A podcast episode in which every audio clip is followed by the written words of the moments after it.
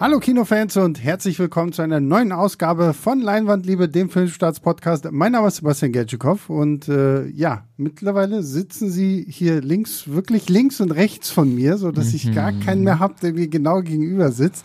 Zu meiner Linken der gute Markus. Hallöchen. Zu meiner Rechten der gute Julius. Hallo. Machen wir nur, um dich zu verunsichern. Und äh, wir reden heute über, Moment, wir reden heute, wir machen etwas ganz Besonderes. wir reden heute nämlich über neun Serien, sieben Filme und zwei TV-Specials, was äh, uns dazu bringt, irgendwie über 18 Titel zu sprechen. Gott, ich habe jetzt schon Kopfschmerzen. Ja, ne, ich auch ein bisschen. äh, der gute Julius und ich, gemeinsam mit dem Tobi, der jetzt mittlerweile woanders unterwegs ist, haben wir ja mal irgendwann angefangen, alle Marvel-Phasen durchzusprechen. Wir haben angefangen mit Marvel Phase 1 und Phase 2. MCU, bitteschön, ja. Wieso MCU? Naja, nicht nur Marvel, ne? Marvel, ja, Marvel Phase 1 und 2 und ja. 3 beinhaltet ja das MCU. Alles davor ist ja nicht. Ja, ich meine, nur Marvel ist ja weiter als, als nur MCU. Ja, ja, aber. Da gibt es keine Phasen, bla bla bla. Ja, ja, ja. Genau. Venom würde bestimmt auch gerne zum MCU gehören. ja. Jetzt fragst du dich, warum wir das voll mit Tobi gemacht haben, weil er hat nicht so viele Widerworte gegeben. ich muss mal hier ein paar Sachen hinterfragen, ne, was vorher. Gleich, gleiche Klugscheißer. Ich hab oh, das heißt MCU, Marvel Cinematic Universe. Ich habe mir natürlich Notiz gemacht, als ich mir die Podcasts von euch angehört habe und da die ganzen Kritikpunkte, die ja, streue ich heute nach und nach ein. Also wie so der Vater Fußballspieler, der erstmal so ein, so ein ordentliches Foul, erstmal erstmal ein bisschen die Richtung vorgibt, erstmal ja. erstmal ein ordentliches Foul, erstmal ein Wind aus den Segeln Gegenspieler umgrätschen und dann erstmal hier ein Signal setzen. Hat geklappt, oder? Na gut, so. Na gut. Ignorieren wir das Ganze. Dann eben nur Julius und, und Sebastian heute.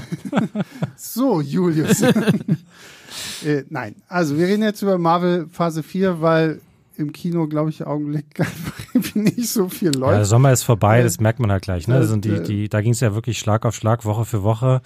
Also, dass wir teilweise ja echt überlegen mussten, welchen Film spricht man jetzt zuerst, welchen spricht man jetzt in der äh, Woche drauf, ne? Barbenheimer, Stichwort. Ja, wo können so. wir mal unseren PMS wieder zwischendurch machen, unseren, Stimmt, unseren genau. Podcast mit Schuss. Das war gar nicht so leicht. Ja, ja. und äh, heute hatten wir halt einfach mal irgendwie so einen Platz und Julius hat irgendwann mal angemerkt, so, hey Mensch, wir haben doch schon die ersten drei Phasen besprochen, wir müssen ja jetzt eigentlich mal die vierte Phase besprechen. Zumal ja Phase 5 jetzt schon begonnen hat sogar.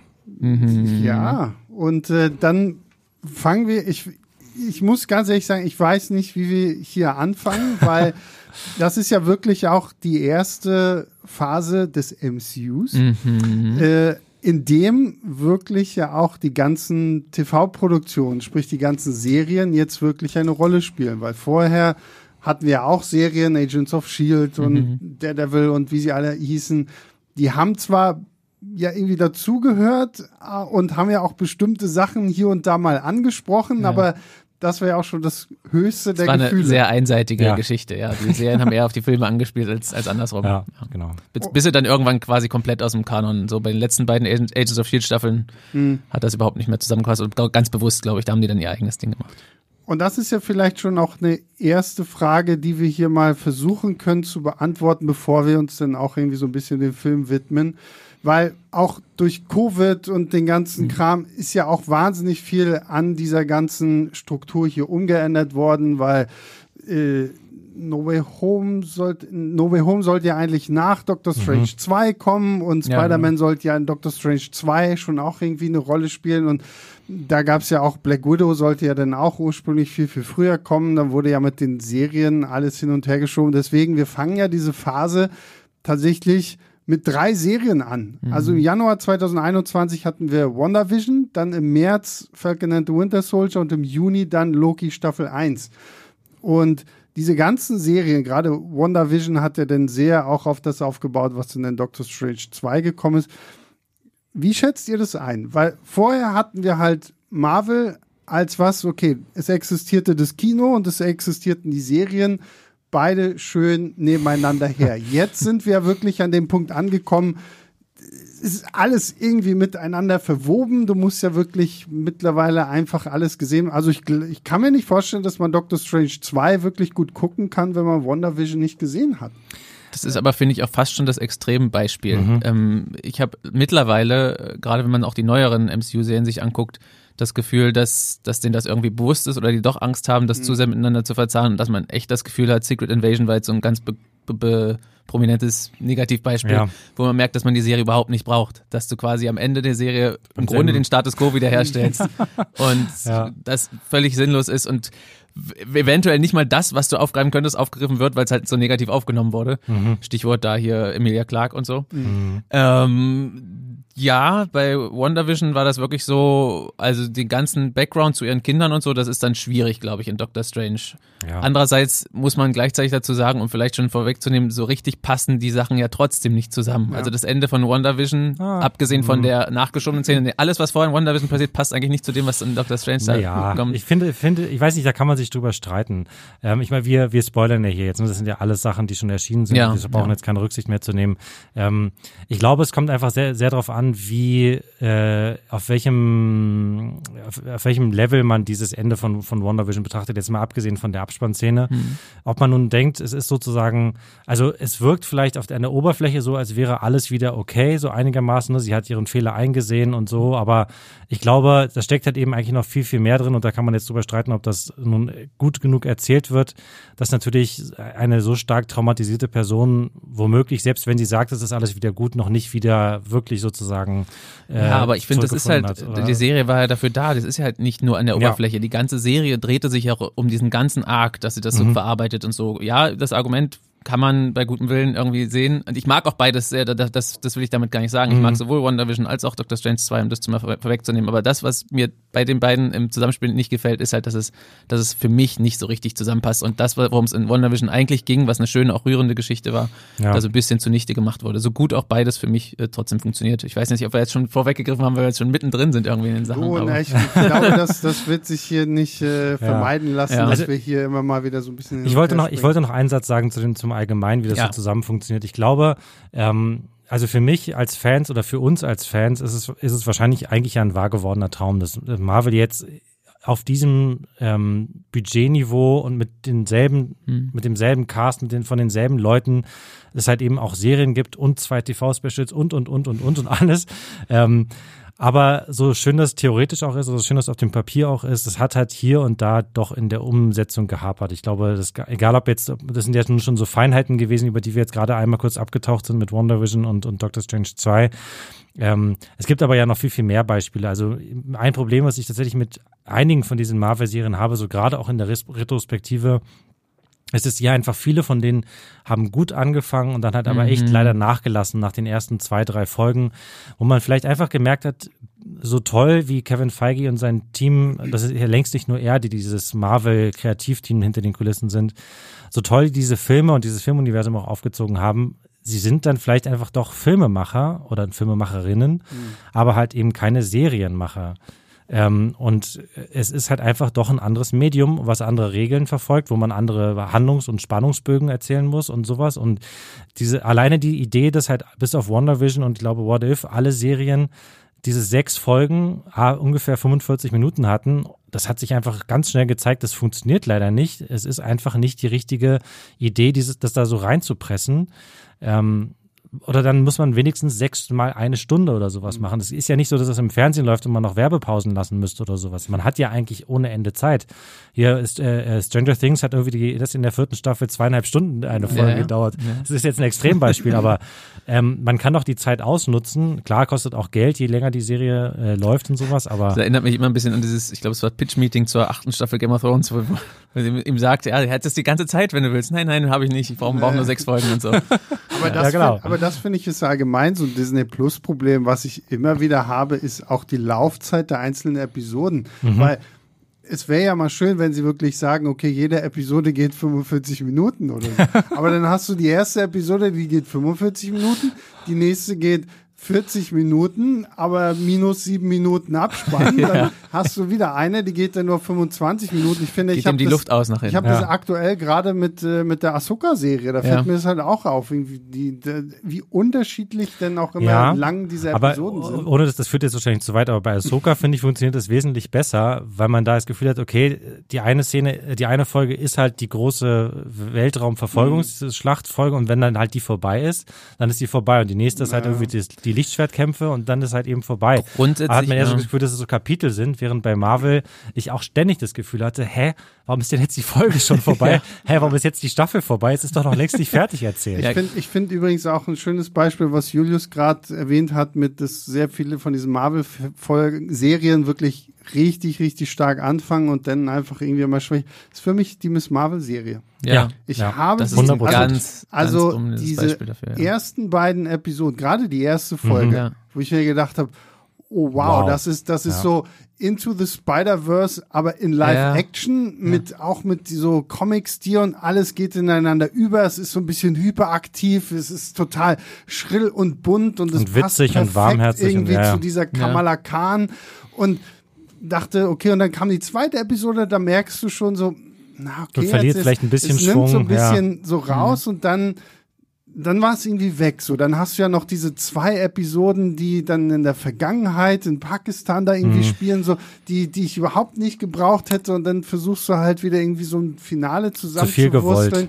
Und das finde ich halt zum Beispiel schade, weil ich, ich liebe Iman Vellani einfach in dieser Rolle mhm. von Kamala Khan, so, weil das hat echt Spaß gemacht, so, weil du wirklich gemerkt in, hast, ja Scheiße, die ist halt einfach ein Nerd, die es geschafft ja. hat, irgendwie diesen Nerdtraum noch mehr auszuleben, indem sie tatsächlich eine Rolle in dem bekommen hat, was sie eh schon so hart abfeiert. Ich habe es in dem Fall auch wirklich nicht verstanden. Also das ist ja nicht nur, dass es inhaltlich so ein bisschen zerfasert und nicht mehr so mhm. interessant mhm. ist wie vorher, sondern wirklich, wie du auch angesprochen hast, schon inszenatorisch. Also das hat ja die Serie so in den ersten beiden ja. Folgen so mhm. ausgemacht und die verlieren das fast komplett gegen ja. Ende. Warum sie das nicht, selbst wenn sie dann von mir aus eine generische Story erzählen, dass sie das wenigstens so peppig weiter ja. inszenieren. Jetzt habe ich schon wieder peppig gesagt. Oh Gott, es wird, wird immer schlimmer. Das ist ja richtig ähm, fetziger ja, Junge Richtig fetzig. Peppig. Aber dass sie das wenigstens dann so beibehalten, mhm. dass das noch so ein bisschen dadurch aus dem Einheitsbrei heraussticht. Und das ist gerade so schade, weil, wie du sagst, und das trifft auch auf andere Marvel-Serien zu, dass sie wirklich den Cast haben, die Leute, die grundsätzlich Bock haben, die gut zu den Figuren passen und so, die dann aber leider verschenkt sind. Ja. Mhm. ja ich glaube, so. Miss Marvel ist wahrscheinlich wirklich das, das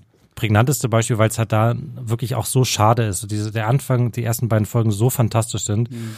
Und dann halt wirklich man das Gefühl hat, sie wollten da jetzt noch, es wäre doch eine zweite Staffel gewesen. Warum kann man sich das nicht für eine zweite ja. Staffel aufheben, ja. dass man sagt, okay, ja. jetzt machen wir diese Origin-Story mit Pakistan. Das ist ja auch eine total gute Idee, das so ver zu verknüpfen mit der realpolitischen Geschichte dieser Trennung von Pakistan und Indien. Ähm, das halt eben auf so einer persönlichen Ebene mit der Figur zu verknüpfen und dann halt irgendwie das noch mit so einer super oder übernatürlichen äh, Geschichte und sowas. Aber warum kann man sich das nicht aufheben für die zweite Staffel? Und das ist genau das, was ich meinte. Man merkt da irgendwie, habe ich das Gefühl, oder der Verdacht liegt zumindest auf der Hand, dass da sozusagen Filmemacher sich irgendwie an dem Serienmachen probieren und dann halt irgendwie daran so ein bisschen scheitern. Mhm. Ähm, auch wenn sie, und dann haben sie sich dann natürlich auch, wie ja eigentlich immer, dafür, ich würde mal sagen, größtenteils relativ unerfahrene Leute geholt, ähm, so wie sie auch häufig Regisseure oder Regisseurinnen verpflichten, die vielleicht so ein, zwei Filme unter, äh, äh, gemacht haben und halt irgendwie, aber dann auch eher aus einer Indie-Richtung kommen oder mhm. sowas, ne? Ähm, und bei den Filmen funktioniert das dann offenbar irgendwie ganz gut, weil sie dann halt das irgendwie, diese Maschinerie dahinter einfach so rund funktioniert, dass die, die, die Leute halt eben so ein bisschen auf die Charaktermomente vielleicht ansetzen können oder die halt irgendwie so ein bisschen ihren eigenen Stil, ihren eigenen Flair irgendwie reinbringen. Und das, die Action-Szene, das läuft dann halt schon. Das kriegen die schon irgendwie hin. Das kriegen die den, das können sie denen vermitteln, das können sie denen beibringen. Ja, beziehungsweise macht das vielleicht sowieso jemand anders. Genau. Sekretär, ja. Ja, ja. Und, und, aber bei den Serien hat es offenbar nicht auf demselben Niveau funktioniert, dann sozusagen, das, mhm. dieses umzulenken oder halt eben so ein andere, in so einem anderen Medium halt Geschichten zu erzählen. Und das ist halt leider wirklich verschenktes Potenzial in vielen Fällen gewesen. es gibt Ausnahmen. Ja, vielleicht doch, ja, es gibt definitiv auch Ausnahmen, dazu kommen wir vielleicht dann auch nochmal, ich und weiß nicht genau. Aber. Ich meine, da fällt ja dann noch zusätzlich mit rein, rein. Ich meine, das war ja wirklich eine der vollgepacktesten MCU-Phasen, die wir mhm, überhaupt hatten, wodurch ja dann auch noch viel mehr so die Probleme hervorgetreten sind, gerade was so die ähm, Special Effects Künstler anging. Mhm. Das war ja dann auch wirklich sehr, sehr großes Thema. Das hat man ja dann auch in sehr vielen Filmen und Serien dann halt leider zu sehr gemerkt, okay, dieser Standard, den Marvel da irgendwo auch mal gesetzt hat, gerade auch was halt diese ähm, Computereffekte angeht und so, wenn ich nur an bestimmte Sachen aus Tor 4 denke mhm. oder äh, wenn ich an She-Hulk, die Serie denke, so, da sind dann halt so Sachen so, wo man sich dann halt blöd gesagt auch nicht wundern muss, wenn die Fans dann irgendwann sagen so, ja, okay, gut, also das ist jetzt einfach zu viel, zu mhm. viel. Ne? Zumal es ja auch nur ein, äh, das kommt dann da halt nach oben drauf, dass halt dann irgendwie sich so, dann es staunen sich die Probleme oder es mhm. häufen sich die Probleme irgendwie an. Das ist ja auch nur, also über die Effekte könnte man halt vielleicht noch hinwegsehen, ist, äh, wenn man halt sagt, okay, drumherum begeistert es mich halt so weiter, aber dann ja. kommt da dazu, dass die Serien irgendwie so ein bisschen Fahrt verlieren oder irgendwie den Schwung verlieren. Dann kommt hinzu, dass halt eben ganz allgemein in dieser Phase 4 in dem Vergleich zu den vorherigen Phasen irgendwie der rote Faden fehlt. Und selbst wenn man halt irgendwie da so sich so täglich mit, mit auseinandersetzt wie wie wir, ist es ja, dass man sagt, warum, was soll da jetzt mit Herkules kommen? wie geht das eigentlich mit den Celestials und den Eternals das, weiter? Wird es aber überhaupt irgendwann aufgegriffen? Das ist so grundsätzlich das Problem. Ich glaube, ich habe das auch bei irgendeinem Marvel-Podcast schon mal gesagt. Also für mich können die gerne die auch eigen, mehr eigenständige Filme daraus machen, was wir ja auch größtenteils gemacht haben, aber dann lass diese Teaser weg. Also mhm. diese Teaser, die führen bisher so sehr ins Leere, da fehlt nämlich wirklich der rote Faden. Die haben jedes Mal machen sie ein neues Fass auf mhm. und die werden werden überhaupt nochmal aufgegriffen, wie du sagst, oder mhm. oder wann wird wird es aufgegriffen? Habe ich die Hälfte schon wieder vergessen.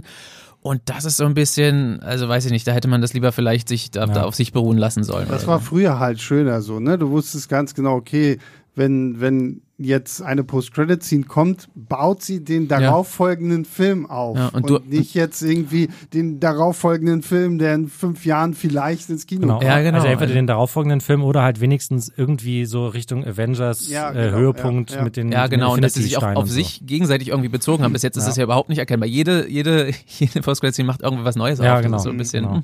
Ja, das ist ja, glaube ich, auch so der, der größte Kritikpunkt, den äh, Kevin Feige ja auch immer wieder irgendwie äh, an den Kopf geknallt bekommen hat, so wo ist der rote Faden? Weil ich meine, wir sind die Phasen des MCUs gewohnt.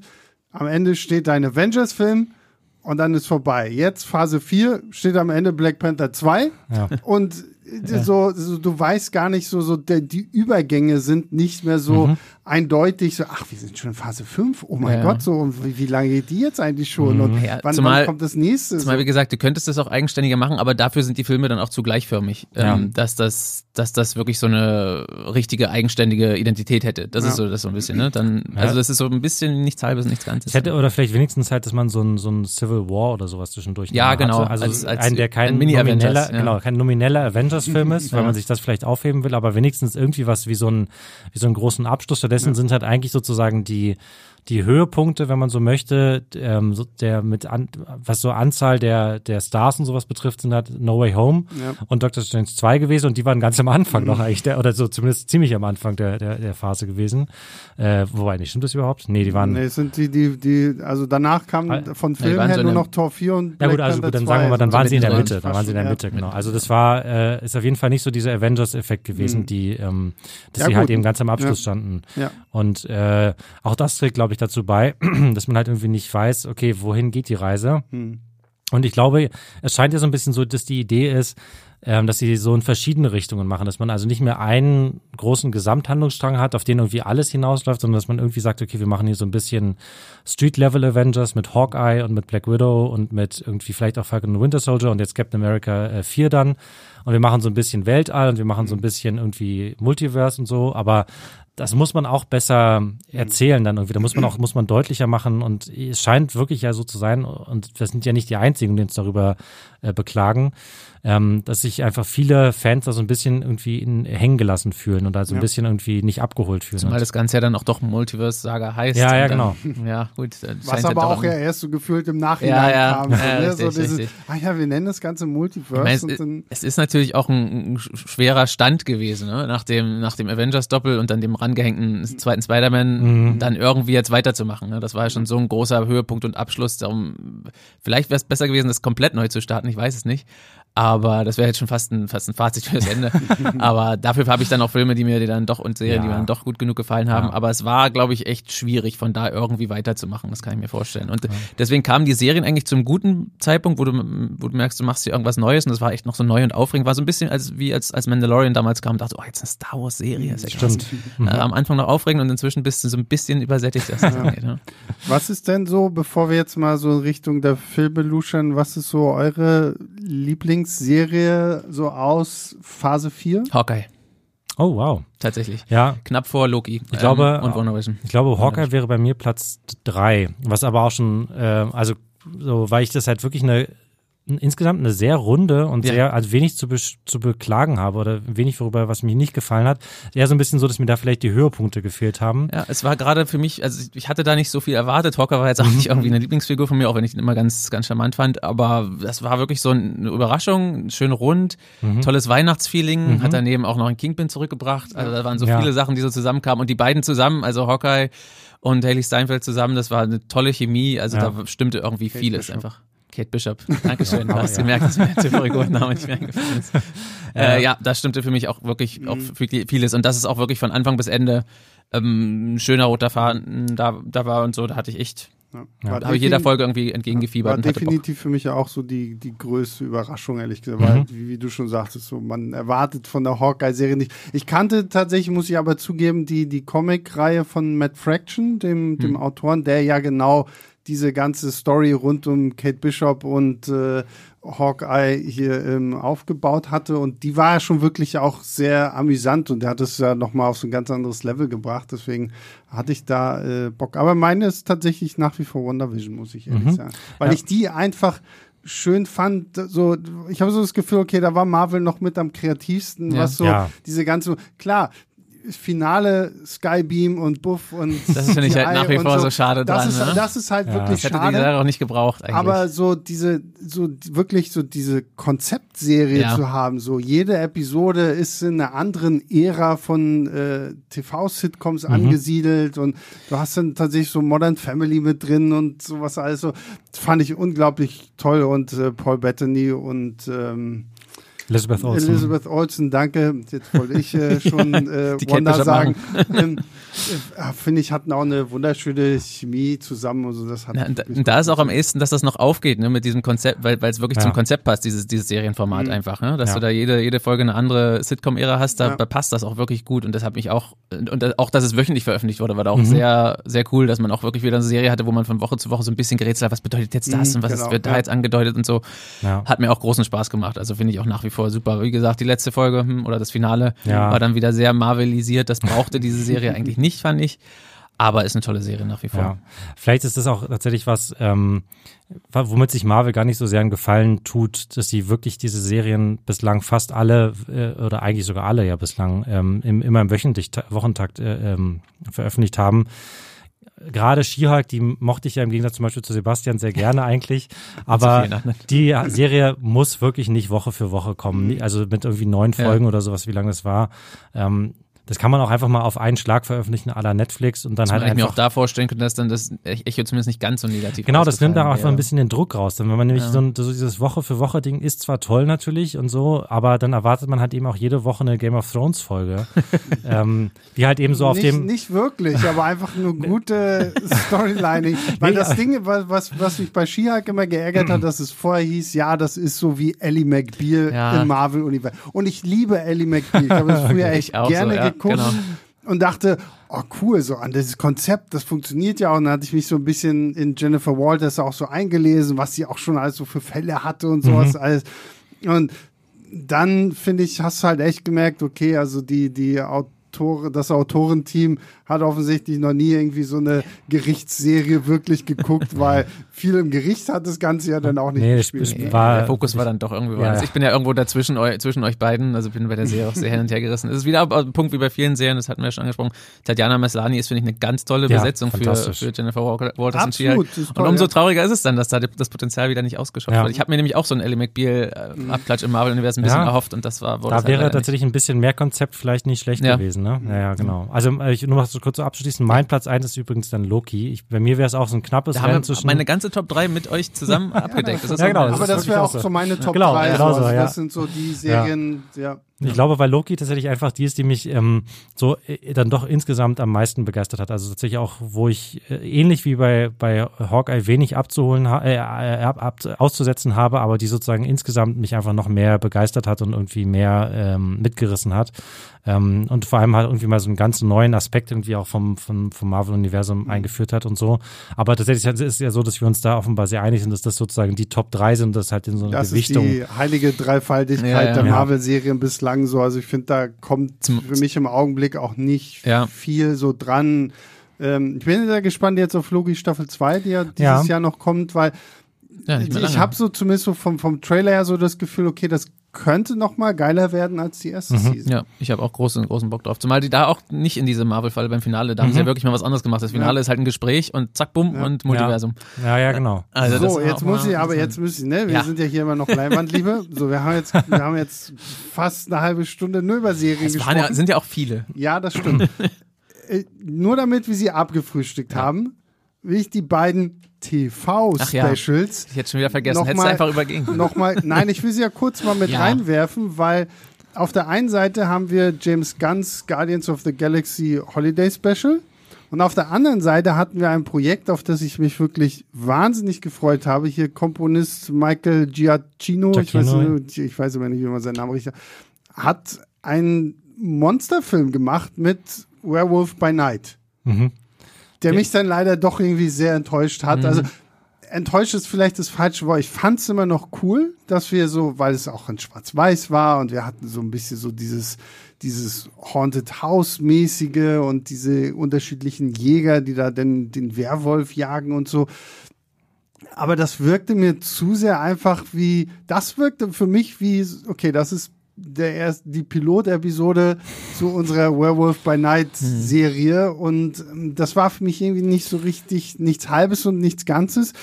Und das gleiche, ehrlich gesagt, so ein bisschen beim Guardians äh, Special auch. Ich fand es witzig, gerade weil wir so diesen Fokus auf äh, Mantis und Drax hatten, mhm. die halt Kevin Bacon entführen gehen. So, das war sehr charmant und lustig und dann aber auch irgendwie so, okay, am Ende wird uns gesagt, Peter und Mantis sind Geschwister und du denkst, okay, da wird jetzt noch krass was draus gemacht. Es wird einmal in Guardians of the Galaxy 3 erwähnt.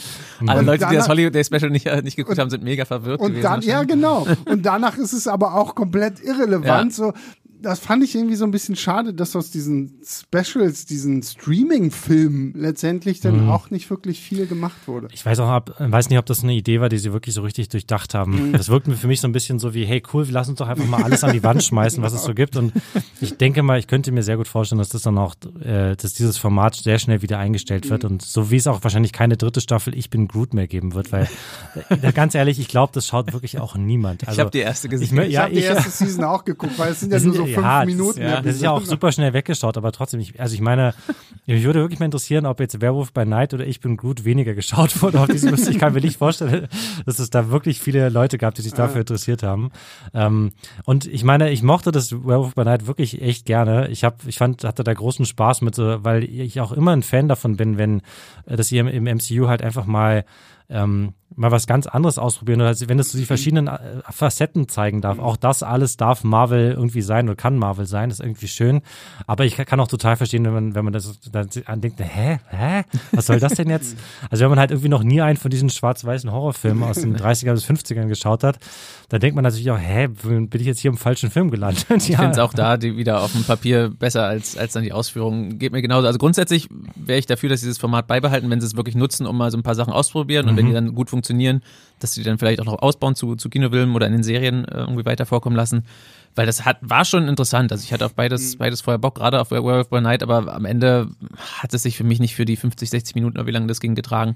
Ja. Und ja, beim Guardians of the Galaxy Holiday Special, ich mag die Truppe ja auch sehr gerne und das war witzig, aber es war mir dann doch selbst für die ein bisschen zu albern teilweise es war ein netter Snack für zwischendurch, aber ich hatte gleichzeitig auch ein bisschen Angst äh, nach dem Film vor Guardians of the Galaxy 3, weil es so ein bisschen wirkt, als wäre James gar nicht mehr so richtig mit Herzblut bei der Sache. Aber wurde dann zum Glück eines Besseren belehrt. Ja. Aber das war so ein bisschen, also war ich auch so ein bisschen im Zwiespalt. Ich habe beides nicht gebraucht, aber es war nett für zwischendurch. Also ja. es hat jetzt keinem wehgetan. Ja, vor allem, ich fand es ein bisschen schade, dass er nicht noch selbst ironischer mit diesem Holiday Special mhm. umgegangen weil er ja immer gesagt hat, so, er ist so ein großer Fan von diesem Asbach uralten Star Wars Holiday ja. Special, wo wir ja die Geschichte haben, dass irgendwie die Familie von Chewbacca auf Kashyyyk irgendwie zu Hause hockt und Opa guckt sich da irgendwelche kleinen Softpornos an, Mutti guckt irgendwie Kochshows und das ist ja so ein buntes Sammelsurium aus unterschiedlichen Sachen. Und ich hatte sowas mehr erhofft, nur jetzt halt mit besseren Standards, mit einem Gun, der halt auch besser schreiben kann ja. als das. Und so war es ja. Also es, es war nett so. Das, also das Special, das Guardian Special fand ich irgendwie, das war noch irgendwie niedlich, aber. Ja. Wie gesagt, wenn dann Guardians of the Galaxy 3 nichts geworden wäre, dann hätte ich das auf das Special geschoben, weil er nicht die ganze Energie in den dritten ja. Teil geschoben hätte, dann wäre ich äh, irgendwie verärgerter gewesen, aber so ist das völlig okay. Ja. Gut, so, damit haben wir jetzt die Serien eigentlich so, gut, wir, wir glaube ich werden noch auf die Serien hier und da mal wieder zu sprechen kommen bei bestimmten Sachen. Wir haben jetzt die Specials abgefrühstückt. Jetzt widmen wir uns dann mal den sieben Filmen. Wir müssen mal gucken, dass wir die alle. Zeit stoppen, jeder kriegt fünf Minuten. Ja, genau so. Also, dass wir es jetzt auch nicht zu sehr ausarten lassen bei bestimmten Sachen. Ich meine, es gibt ja auch zu all diesen Filmen gibt es nochmal ganze extra Episoden von Leinwandliebe, ja. die könnt ihr euch ja natürlich auch nochmal anhören. Teilweise in derselben Besetzung. Ich glaube, bei allen in derselben sagen, Besetzung. Da ist, glaube ich, fast überall. Ich, ich glaube, nur Black Widow war Christoph war nee, dabei, Nee, nee, ich glaube, ich wollte nämlich tatsächlich sagen, ich freue mich echt eigentlich jetzt schon auf diese, auf diesen Podcast auch deswegen, also ganz abgesehen davon, dass ich mich natürlich immer freue, mit euch Podcast zu machen, ähm, aber weil tatsächlich sowohl, glaube ich, bei Black Widow als auch bei Shang-Chi waren Björn und Christoph dabei ähm, und da bin ich mir auch nicht sicher, ob ich bei den anderen allen dabei war. Also ähm, Black Panther, glaube ich, war ich nicht dabei. Also ich auf jeden Fall, ich war nur Eternals und da waren wir aber genau in der gleichen Besetzung. Eternals, genau, Eternals glaube ich, ja. Spider-Man wüsste ich jetzt auch nicht. Okay, Doch, gut. Glaube, ja, jedenfalls. Also, wir, wir, freuen uns darüber jetzt zu sprechen. Julius hat jetzt also einiges zu genau. sagen. Ja, Moment. Julius, so, wir lehnen uns jetzt alle zurück. Julius, du hast eine Stunde Zeit. Weil das mal reicht. Okay, wir fangen einfach mal mit dem allerersten Film an, nämlich im Juli 2021 kam dann nachdem er ja schon so lange versprochen wurde, der Black Widow-Film in die Kinos, der natürlich ein bisschen für Verwirrung sorgte, weil die gute Natascha opfert sich ja in äh, Avengers Endgame, ja, damit man den Seelenstein noch bekommt, um Thanos irgendwie zu besiegen. Womit ja dann aber auch klar wird, okay, Black Widow ist quasi so ein Zwischenstück, was war es jetzt, zwischen Civil mhm. War mhm. und, und äh, halt äh, was danach Avengers 3. Was danach ja, kommt. Infinity War. Genau. Civil, Civil, und Infinity War. Genau. Der Zwischenwar. Ähm, der Zwischenwar. Und ja, wir lernen Nataschas Schwester kennen, die Jelena, gespielt von Florence Pugh. Piu, piu. Piu, piu. Und äh, wir bekommen mehr von, von Ray Stevenson zu sehen als. Nee, war es Ray Stevenson? Äh, Ray Winston. Winston. Ach ja, ja stimmt, ja, genau. Als, Ey, tatsächlich, so. die Namen, äh, die hau ich auch mal bei den beiden durcheinander, obwohl die eigentlich, obwohl die sich eigentlich gar nicht so ähnlich sind. Nee, aber das Ding ist für mich halt auch dieser Black Widow-Film ist. Ich habe den halt, ich habe den genau zweimal jetzt gesehen. Einmal im Kino, einmal jetzt dann nochmal irgendwie zu Hause jetzt, ich, der Film hat die zweite Sichtung bei mir nicht äh, so nee, gut überstanden, überstanden so, weil mhm. ich finde, da merkt man halt auch irgendwie zu sehr, dass es so, ja, Marvel hat immer davon gesprochen, ja, wir machen mal einen, einen Solo-Film wirklich für eine Superheldin und in Ewigkeiten nichts irgendwie rausgehauen.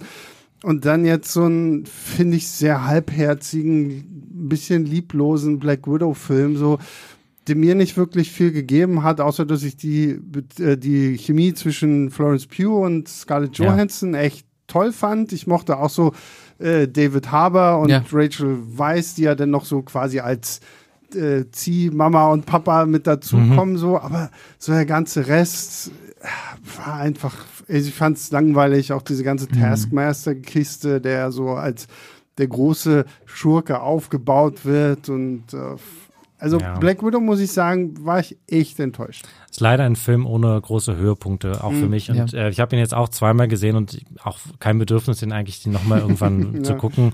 Weil es halt, und ganz im Gegensatz zu eigentlich fast allen anderen Marvel-Filmen, die ich eigentlich gerne zumindest immer mal wieder schauen kann. Mhm. Ähm, also es ist leider irgendwie echt einfach so, dümpelt so vor sich hin. Die Action sind irgendwie, Action sind gut, aber auch nichts, was jetzt irgendwie einen vom Hocker reißt. Ich musste irgendwie bei dieser Verfolgungsjagd durch Budapest, wie wir in dem Film ja lernen, mhm. wie es mhm. ausgesprochen wird, immer wieder daran denken, wie viel besser das eigentlich in, äh, in äh, Mission Impossible 6 und 7 ja. alles ist. Äh, diese, diese Stadtverfolgungsjagden, auch wenn da irgendwie gute Stunts dabei sind und irgendwie das alles solide, aber halt einfach irgendwie ohne halt jetzt irgendwie herauszuragen. Mhm. Und das ist leider das ist echt schon, muss man schon fast kritisieren bei einem Marvel-Film. Ja. Weil wenn das jetzt irgendwie so aus dem Venom-Universum wäre, würde man sich wahrscheinlich schon freuen, dass es ein halbwegs kompetenter Film ist, der gerade einigermaßen gerade ausinszeniert wurde, ohne komplett auseinanderzufallen. Aber beim MCU ist das halt einfach fast schon dann so einer ja, der so ein bisschen unten, unten rausfällt. Ja, da kann ich mich anschließen. Es war auch schade, weil gerade die, die, die Auftakt zu der neuen Phase war nach einer längeren Pause wegen, wegen Covid ja auch ging mir dann noch ähnlich. Ich habe den auch, äh, es war sowieso so, also ich jetzt da wie Julius, eigentlich gucke ich Marvel-Filme gerne mindestens zweimal. Also da habe ich dann, dann auch gerne noch wiederholt, wenn es mir wirklich richtig gut gefallen. Und Phase 4 ist so das erste Mal, wo ich mehrere habe. Also selbst jetzt in Podcast-Vorbereitung wollte ich mir ein bisschen was auffrischen, aber ich hatte zwei Filme in der Phase, dazu kommen wir noch, wo ich gesagt habe, nee, die schaue ich mir nicht nochmal an. Also da quäle ich mich nicht nochmal durch. Black Widow war so an der Grenze und den habe ich jetzt tatsächlich nochmal ein zweites Mal geschaut. Ich finde den Einstieg richtig großartig tatsächlich sogar. Mhm. Als, also in den USA, als man mhm. die Familie kennenlernt, als die beiden noch Kinder sind und mit dem ganzen Vorspann, wie man dann sieht, mhm. wie die Kinder dann halt verschifft werden und so, das ist richtig intensiv sogar, finde ich. Und die, die Chemie auch zwischen der, zwischen den Familienmitgliedern und so funktioniert echt toll.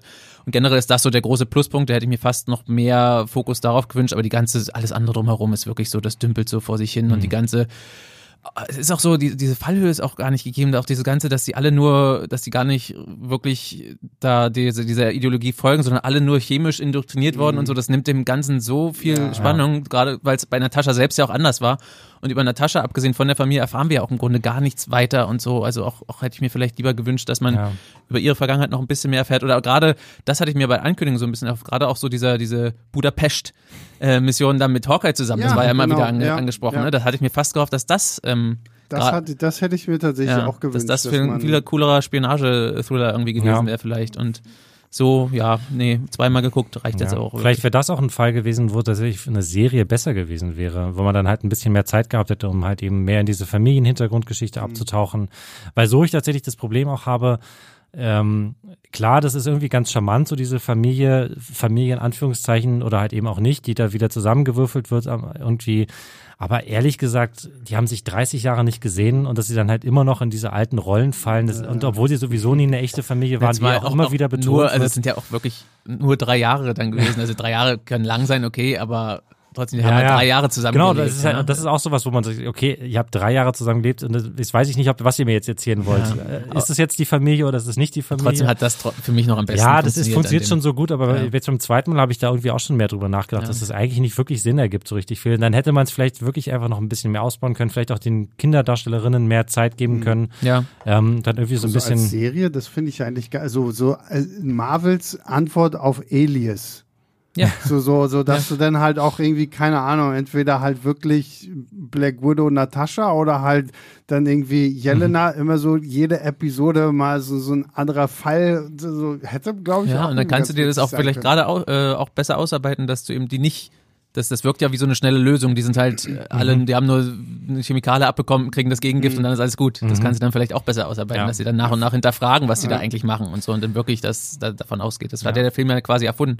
Dass das, also es war ja vorher überhaupt nicht die Rede davon. Wie gesagt, bei Natascha war es ja nicht so damals. Die ist ja so übergelaufen und musste dafür sonst Ach, was machen. Es macht ja diesen ganzen Red Room ja irgendwie so total. Total. Am Ende gibst du dir nur eine, gibst du okay, dir nur, also verabreichst du dir nur noch was und dann ist auch gut. Wozu brauchst du diese ganze Ausbildung, ja? Ja, und vor allem, wozu brauchst du dann Kinder, außer dass du halt Kinder relativ früh dann gut trainieren kannst in allen ja. möglichen, aber theoretisch. Äh, aber diese ganze in, in Indoktrination, ja. von der vorher die Rede war und so, das ist. Mhm. Dann wäre es ja auch viel, dann hätte man ja auch viel spannender so die ganze Thematik mit, mit, mit gerade mit ihrer Schwester dann noch irgendwie ja. aufwerfen können. So, okay, warum wendest du dich jetzt wirklich ab von denen so und dass da dann vielleicht immer noch mal wieder so ein so dass sie doch mal wieder zurückweicht, so weil es doch ja. noch irgendwie so in ihrem Kopf drin und ist. Gerade die Taskmaster-Geschichte auch. Ich meine, die ist ja auch, ja. die wurde ja auch nur von dem Zeug irgendwie befallen mhm. da. Das ist ja auch. Mh, hm, Aber ich bin dankbar für Florence Pugh. Die ist, ja. die ist immer toll und mhm. ich bin froh, dass sie über diesen Film jetzt halt eben ein größerer Teil des MCU und dann auch zu Hawkeye gekommen ist. Genau, wir haben sie dann in Hawkeye, in Hawkeye fand ich sie dann auch wieder absolut fantastisch. Total. So diese ganze,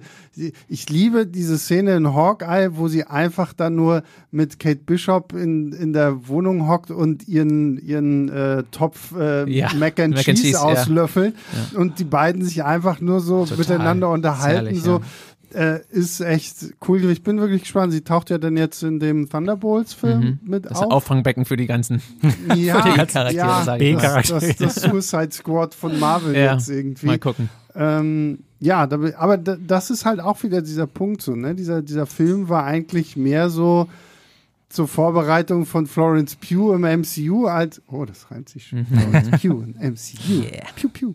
Ähm, als dass du da jetzt wirklich sagen kannst, okay, es ist ein Black Widow Film, so der auch ja. Natascha Romanoff nochmal irgendwie eine ganz andere Seite gibt, außer dass du sagst, oh, wusstet ihr, sie hatte eine Quasi-Familie und jetzt lernt ihr sie kennen, so. Das ist ein bisschen bisschen mühsam. Deswegen, also das war echt wirklich so ein Film. Ähm, ich muss auch gestehen, ich habe mich nicht so groß drauf gefreut. Ähm, da gibt es einen anderen Film, über den wir dann jetzt reden können. Äh, auf den hatte ich mich tatsächlich mehr gefreut, nämlich dann den zweiten Film Shang-Chi. Shang-Chi and the Ten Rings. And the Legend of the Ten Ach, Rings, bitteschön. Excuse me. Da schlägt er wieder zu. Bisschen sperrig. Ja, da schlage ich wieder zu. Da ist die Überschrift dann aber auch voll bei unseren Artikeln. Ja, ja, ja das stimmt. Und äh, das war ja dann so ein bisschen, okay, jetzt probieren wir tatsächlich auch mal in Sachen Superhelden ein bisschen diverser zu werden, dass wir auch mal Figuren nehmen, die jetzt nicht einfach nur weiß und schön sind, sondern die halt auch jetzt mal so ein bisschen aus dem asiatischen Bereich kommen, wobei man ja auch sagen muss, dass Shang-Chi als Comicfigur ja, natürlich. Und schön ist der ja trotzdem. Du hast gerade weiß und schön ja, zusammen. Okay, ja. da, dass er ja trotzdem sich auch nur von, von, also da waren ja in der Entstehungsgeschichte niemand aus hm. dem asiatischen Raum beteiligt. Was man in den ersten Shang-Chi-Comics auch sehr deutlich an. Ja, ja, ja. Also, ich meine, so auch diese ganzen äh, Figuren, die da dann noch so im Hintergrund mit mhm. rumkommen, mhm. so äh, ist schon ein bisschen kritischer. Dafür hatten wir jetzt dann Simu Liu als Shang-Chi.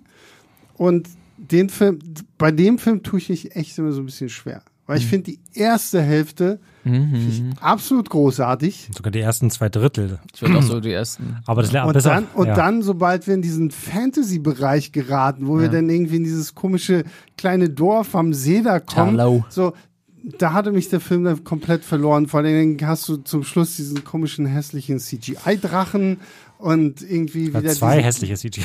Ja, stimmt, ja. Also, ja. Den Dweller in Darkness und, und, und den, den alles Protector. davor, so diese, diese, weil ich liebe ja auch so dieses ganze Martial Arts Zeug und da hat man ja auch echt gemerkt, okay, Simulu hat offensichtlich hat auch drauf. recht gut trainiert, um das alles hinzugehen. Diese Bus-Kampfszene. Ja. Mhm. Und auch dann später, dass er an diesem Hochhaus auf diesem Gerüst und so, fantastisch. So. Das sind also, zwei ja. absolute Highlights. Mir geht's, also wir sind uns halt viel zu einig bisher, glaube ich. Äh, das zieht sich erstmal noch ein bisschen weiter durch. Mal gucken, wie, mhm. wie das noch so wird.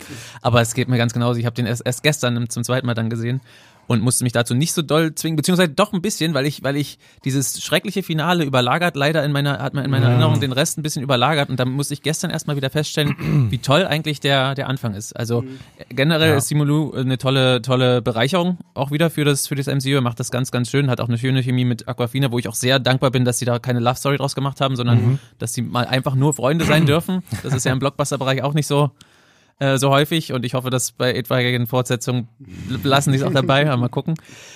Und ja, die, gerade die zwei Highlight-Szenen, die du angesprochen hast, dass sie wirklich auch, auch so ein bisschen oder relativ all in in diese Martial Arts-Geschichte gehen und ja. er wirklich toll choreografierte Kämpfe da abliefern darf. Das macht richtig Spaß, reißt einen richtig mit. Und dann wird das so, oh, dann wird das so mhm. erschlagen mit diesem bescheuerten CGI-Finale.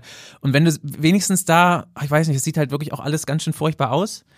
Und wenn du, wenn du, aber wenigstens da nochmal, zumal der, der, du hast ja den Kampf dann noch mit seinem Vater, wenn sie da wenigstens nochmal so eine geerdetere Martial Arts Sequenz drin hätten, das mhm. würde so ein bisschen entschädigen, aber die, ne, die ballern sich dann mit diesen Ringen dann dazu und so. Mhm. Das ist leider ganz, ganz furchtbar. Ja. Und auch der Weg dahin mit, mit Ben Kingsley und so, das war auch dann wieder so ah, vom, vom. Das war, das mag ich tatsächlich sehr gerne. Ich, ich mochte ja Ben Kingsley sehr in Iron Man 3 und diese ganze Geschichte, aber ich fand, hier haben sie dann übers Ziel hinausgeschaut, weil ich fand, das passt nicht zum Rest des Films. Also dieser ja. ganze Ton damit, auch mit diesem gesichtslosen Fieder und den nur er versteht, das ist auch total bekloppt. Ah, ja. und, und ich bin ja empfänglich für den Marvel-Humor eigentlich, aber das war für mich dann irgendwie, ne. Ja, also es ist, ich glaube, da brauchen wir gar nicht so viel mehr Worte zu verlieren. Das ist leider wirklich schade und vor allem ist es halt dann so in der Wahrnehmung überlagert, dann so wie Markus gerade meinte, leider ein schlechtes Finale ähm, bleibt einem halt einfach noch lange im Kopf. Es ist viel schlimmer als ein schwacher Anfang. Wenn ja. du sowieso schon im Kino sitzt, dann muss der Anfang schon sehr schlecht sein, dass mhm. du dann gehst und sagst, nee, das ist ja. jetzt so scheiße, ich hab 20 Euro bezahlt, nee, ich gehe jetzt. Vor allem, weil es auch so lang ist. Dieser Drache wird halt gefühlt dreimal besiegt und dann geht es nochmal weiter und nochmal weiter und das ist einfach nur noch CGI-Matsch und das ist, und oh, das ist halt eben dann genauso ein Problem, wenn man halt sieht, irgendwie sich in zu viele ähm, äh, Subgenres irgendwie mit reinsetzen will, das ist halt, es ist nicht Godzilla vs. Kong. Und ich meine, kann man darüber streiten, ob Godzilla vs. Kong der bessere Film ist oder was weiß ich. Aber wenigstens die Kaiju-Action ist halt, ja, das ja. ist das, was Godzilla vs. Kong oder die anderen Monsterverse-Filme halt eben gut machen. Die haben halt echte Monster abgerichtet. also, genau, und nicht so wie, so wie CGI da wie bei Marvel. Aber das, das ist halt die Paradedisziplin. Wenn halt ja. Marvel, okay, wir machen hier unseren Martial Arts äh, äh, Superheldenfilm und am Schluss, ach ja, komm, wir machen aber auch noch einen Kaiju-Battle.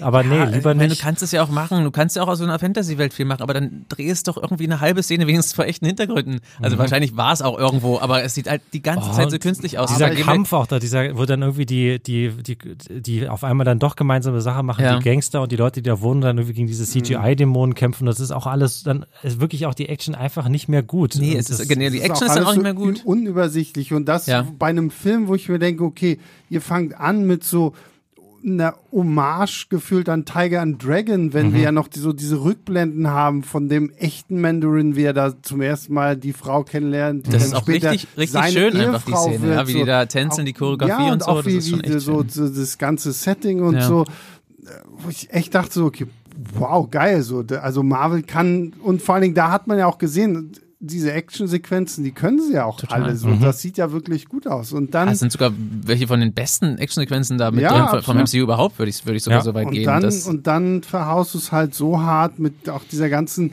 komischen Mythologie, dass ja dieses Dorf Talos, was so eine Taschendimension ja, und so, auch, auch einer von den weiteren Handlungssträngen, der nie. Äh, ja, nicht so richtig, also, nee. Da wollten sie, wollten sie so ein bisschen in, in vielleicht Multiversum schon eindippen, ja, ohne das genau, noch schon ja. komplett aufmachen zu dürfen mhm. oder so. ja, gut, aber zu dem Zeitpunkt hatten wir schon What If und hatten wir schon Loki. Das heißt, wir waren ja schon so ein bisschen mehr schon, in diesem Multiverse schon. drin, aber es hat halt auch überhaupt keinen Sinn gemacht. So, nee. so dann sagt man halt einfach, okay, das ist so ein äh, kleines Dorf, die so, kann, man hätte es ja ähnlich machen können wie bei Wakanda, dass sie irgendeine so Art Schutzzauber um sich drumherum ja, haben. Ich meine, oder kann man Montage halt. Das ist ja auch, das ja. ist ja auch irgendwie so ein, ja. so ein, das nur in den Doctor Strange Film existiert.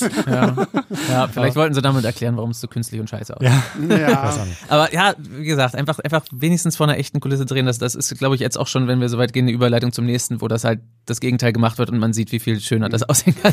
Aber ich meine, mit, mit Shang-Chi und ja auch mit Black Widow, beziehungsweise bei Shang-Chi haben wir es ja noch viel mehr, so dieses Thema, was wir vorhin schon angesprochen haben, so Post-Credit-Scenes, die gefühlt ja. erstmal ins Nichts führen. Immer noch nicht, wir sind jetzt in Phase 5 schon. Und so, wir, also ich meine, wir haben in Shang-Chi das, ja, dieses Zusammentreffen, dass da Wong, Bruce Banner und Carol Danvers ja. zusammen mit äh, Shang-Chi und halt Aquafina stehen und wir erfahren, okay, diese Ringe sind jetzt irgendwie nichts Magisches, das ist Technologie und sie senden ein Signal. Ja. Ja, der Film kam 2021 raus. Wir wissen immer noch nicht, wohin dieses Signal mhm. geht, was das irgendwie miteinander zu tun hat. Genauso die Sache, dass ja im Film in der zweiten Post-Credit-Scene seine Schwester dann diese Ten Rings übernimmt, wo es ja mal hieß, es wird noch eine Ten Rings-Serie geben. Und, ja, ja, bisher noch nicht. Das ist auch so eine witzige Szene, als ich das jetzt nochmal gesehen habe. Es wird da, der Schwester wird in der Abspannszene gesagt, sie warten jetzt schon auf dich. Mhm. Sie kommt dahin, setzt sich auf den Stuhl, das ist, darauf haben die gewartet, dass ja, auf den Stuhl genau. setzt und die sagt, wir haben irgendwie viel Arbeit. Und dann fährt die Kamera so ganz lange zurück und du siehst, wie die da sitzt. Machen die das den ganzen Tag? Ja. Sie sitzt da einfach und daneben stehen zwei, zwei Typen und gucken halt gerade. Die anderen aus. trainieren im Hof. Ja, die anderen trainieren im Hof. Das ist genau. wie, das ist wie Bo-Katan in The Mandalorian Staffel ja, die sitzt 3. auch die ganze Zeit, die ganze Zeit in ihrem leeren Thronsaal auf dem Thron und ja. wartet darauf, ja. dass irgendjemand reinkommt. Ja, ist auch langweilig. Gern, gern, ja, ich werde gerne sehen, was passiert, wenn die Kameras aus sind. ja. ja, gut. Äh, Markus hat die Überleitung schon gemacht zum ja, vielleicht kontrovers diskutiertesten Film dieser Phase. Äh, tatsächlich irgendwie so ein, mit einer meiner Lieblingsfilme dieser Phase, nämlich im November kam dann Eternals. Ja, bei mir auf Platz drei kann ich schon mal verraten. Äh, ähm, hab, also wir machen ja vielleicht kein offizielles Ranking, ein, aber dadurch, dass ich das jetzt schon mal erstellt habe. Äh, ein Film, ein Film, so. der uns ja ganz andere Figuren gezeigt, vor allen Dingen eine Unmenge an Figuren. Oh, ja. Zehn, zehn Eternals, glaube mhm, ich, haben wir. Schon, ja. So Weltraum, gottähnliche Wesen, die schon seit Anbeginn der Zeit irgendwie da sind und auch die Geschicke der Menschheit gelenkt haben. Und äh, jetzt halt auf einmal wieder feststellen müssen, okay, es gibt die äh, gibt böse Monster, gegen die sie kämpfen müssen und auf einmal tauchen noch Celestials auf, noch größere Weltraumgötter, die überhaupt erst die Erde entstehen haben lassen und hast nicht gesehen. Ja, für viele ein Film, den sie furchtbar scheiße und langweilig fanden, der viel zu langatmig war, weil da hat ja gar nicht so viele krasse mhm. Actionsequenzen und ja, die müssen ja alle stundenlang erstmal durch die Gegend laufen, bis das ganze Team wirklich komplett vollständig ist und sowas alles. Ich habe den in der Pressevorführung gesehen, war hin und weg, dann habe ich ihn nochmal in der regulären Vorstellung gesehen, war hin und weg. Ich habe zum Geburtstag von Eternals äh, November 2022 nochmal ihn geguckt und auf YouTube nochmal ein Video Jetzt gemacht. Du hast ja 30 Videosätze gemacht, wenn das Ja, war. genau. Das ist, das ist ja auch das Lustige gewesen, wenn ich da kurz ausholen darf. Ich weiß noch, als der erste Eternals-Trailer kam, wollte ich gar nicht mal irgendwie ein Video machen, weil zum gleichen Zeitpunkt kam noch zu irgendeinem anderen Film auch ein Trailer, den ich dann eher machen wollte. Und Annemarie war es die dann irgendwann zu mir kam, machst du dazu noch Videos? Ah, weiß ich nicht. Ja, ah, könntest du, ah, das wäre schon ganz cool und so. Wir wissen hab, alle nicht, was es ist, mach und dann, und dann, genau, dann habe ich halt einen Tag später dieses Video gemacht. Das ist auf YouTube durch die Decke gegangen. Ich okay, gut, dann mache ich halt jetzt gefühlt, dann mache ich jetzt noch ein Video, weil YouTube sagt dir, okay, wenn etwas funktioniert, dann mach mehr davon. Und so sind dann halt irgendwie, ich glaube, meine Playlist auf YouTube hat mittlerweile, ja, glaube ich, 25 oder 26. Lag, äh, lag ich gar nicht so weit daneben. Nur, ja. nur zum Thema Eternals und sowas. Alles Ja, nur, ja. um das mal irgendwie zu sagen. Aber ich, ich fand's Es toll. gibt ja auch einiges her. Ja, es ist auch, ich muss sagen, einer von den, also bei einigen Marvel-Filmen, die verlieren eher so im, im Rückblickend. Ich, der gewinnt für mich tatsächlich. Mhm. Ja, gerade wenn ich die, mir die ganze Phase insgesamt so anschaue, weil der doch ein bisschen heraussticht äh, von dem Rest. Ich hatte es ja bei Shang-Chi gerade schon äh, ange, angerissen. Es ist halt wirklich einer der schönsten Marvel-Filme, also visuell. Weil er wirklich einfach in richtigen Landschaften geredet hat. Und deswegen schon, also nicht nur, ich meine, das, das reicht ja nicht aus. Chloe Zhao hat auch so einen Blick einfach dafür, die Regisseurin, äh, das schön in Szene zu setzen. Und das ist halt wirklich auch da epische Ausmaße, aber die ganze Geschichte hat ja epische Ausmaße über mehrere Jahrhunderte hinweg von, mit den vielen Figuren und die kriegen es wirklich hin oder sie kriegt es auch wirklich hin, das gut zur Ha- Hand zu haben. Dieses große Figurenensemble, was du neu einführst in dem Film, kriegt trotzdem irgendwie jeder, jeder genug Fleisch, dass das so zusammen gut funktioniert und Ja. irgendwie die dich für jeden so halbwegs zumindest interessiert. Und das war wirklich ein großes Kunststück. Ja, ähm, es ist, ich glaube, es ist so ein bisschen so ein Fall, der wurde einfach, der hat darunter gelitten, dass alle immer nur wissen wollten, warum waren sie denn dabei Thanos damals nicht Ja. dabei? Das ist irgendwie so, das ist dann zu so einem großen Ding geworden irgendwie. Ich glaube, du hast wahrscheinlich alleine drei Videos dazu gemacht von deinen 27. ähm, und es irgendwie gefühlt hat, dass die komplette Debatte um den Film bestimmt. Und, äh, deswegen glaube ich auch, dass das viele Leute, die diesen Film damals so harsch kritisiert haben, sollten sich den vielleicht tatsächlich auch nochmal anschauen. Ich finde den bei weitem nicht perfekt, aber er ist doch wesentlich besser als ihm, auch gerade auch die Kritiken waren ja, das ist ja, glaube ich, immer noch der am schlechtesten bewertet oder der, oder halt, wurde jetzt von äh, Ant-Man abgelöst, ich glaube also die nicht. sind beide so gleich. Aber halt wirklich gleich auf, irgendwie ich, auch den- erstaunlich schlechte Kritiken bekommen und sowas, wo man sich, also vor allem bei so einem, bei jemandem wie Chloe Zhao, die ja eigentlich so ein Kritikerliebling ist, ähm, echt erstaunlich ist. Und äh, er hat auch wirklich, er hat, also es gibt halt zwar vielleicht nicht so viele Action-Szenen, Action-Szenen, aber die, da, die es gibt, sind dafür auch wirklich toll. Also so diese, die, gerade alles mit Icaris, also von Richard Madden äh, gespielte, die, diese Superman-ähnliche Figur, äh, wirklich auch so toll, wie die, wie dieses Fliegen und diese Laserstrahlen aus den Augen und diese Kämpfe gegen diese Monster dann so inszeniert werden und so und ähm, ist wirklich äh, echt unfair oder oder also schade, dass der dass der so Unfair. ja wirklich Ja, aber ist auch wirklich ein bisschen unfair, also genauso. aber tatsächlich ich ich glaube wir haben ja da bestimmt auch drüber gesprochen in unserem Podcast zu dem zu dem Film was mich an dem wirklich stört oder was was ich irgendwie da nicht vertragen kann, ist so diese, für mich reibt sich da die Marvel, dieses Marvel-Ding oder diese Marvel-Formel an dem Film, der da eigentlich drin schlummert und der da, der in, in einer puren Form ohne diese MCU drumherum eigentlich noch viel, viel besser gewesen wäre. Und das ist vor allem halt sowas wie so diese Querverbindung und so diese ganze Thanos-Nummer nun ist nur ein Beispiel dafür. Ähm, aber was mich zum Beispiel super nervt, ist diese eine Comedic Relief-Figur, der die ganzen, dieser, dieser Kameramann, der den ganzen Film nur rumrennt und nur für den Humor zuständig ist und wirklich die eine, einige der schlechtesten Gags im MCU in den Mund gelegt bekommt. Ähm, und der hat mich wirklich so genervt, die ganzen Filme. Ich würde mir wirklich wünschen, dass man einfach auf den verzichtet hätte. Den brauchst du auch wirklich überhaupt stimmt, nicht. Der hat ja. null Relevanz für die Geschichte. Und äh, stattdessen einfach noch mehr in dieses, in diesen, in dieses, diesen Kosmos, in diese Geschichte irgendwie hätte eintauchen können. Ja, das ist auch so der einzige Punkt. Ich habe den, glaube ich, damals in unserem gemeinsamen Podcast, wo wir das alles noch ausführlicher natürlich alles besprochen haben, noch am ehesten verteidigt von uns dreien. Aber das ist, das, das ist so ein Punkt, der hat beim zweiten Gucken auch verloren. Also der Typ, dieser Com äh, Comedy Relief Charakter und das, den hätte ich dann auch nicht gebraucht tatsächlich. Aber der Rest, ja, also gerade auch die Erz- Erzählstruktur. Also du hast auch nicht, ähm, das ist immer schön, dass sich das so abwechselt, dass du im Sprung in die Vergangenheit hast, dazu mehr erfährst und das passt eben auch zu dem, was in der Gegenwart passiert. Genau.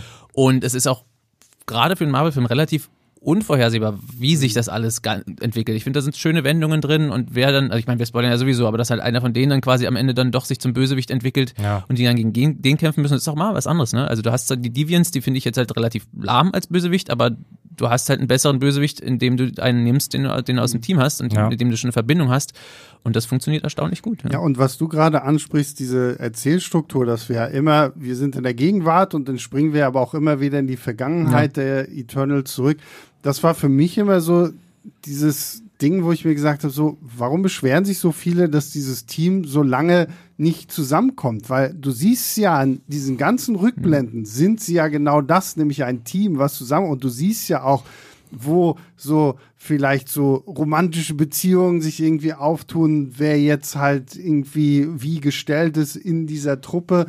Und dass es jetzt natürlich in der Gegenwartsstory dann alles ein bisschen aufgefasert ist, erklärt sich ja dadurch, dass die große Anführerin da Ajax halt einfach umkommt und dass das ja dann auch so ein bisschen der Punkt ist, warum die sich denn alle wieder zusammentun, um da irgendwie herauszufinden, was jetzt wirklich los ist. Und ich fand auch vom Casting her, fand ja, ich das richtig Cast. gut. Also ja. Angelina Jolie, also ich meine, sie hat sich immer am besten angeboten für die Thumbnails, weil sie am schönsten immer in allen äh, äh, Sachen irgendwie so inszeniert wurde, so dass man das gut bei Photoshop ausschneiden Stand bestimmt konnte. in ihrem Vertrag. Ja, ja wahrscheinlich.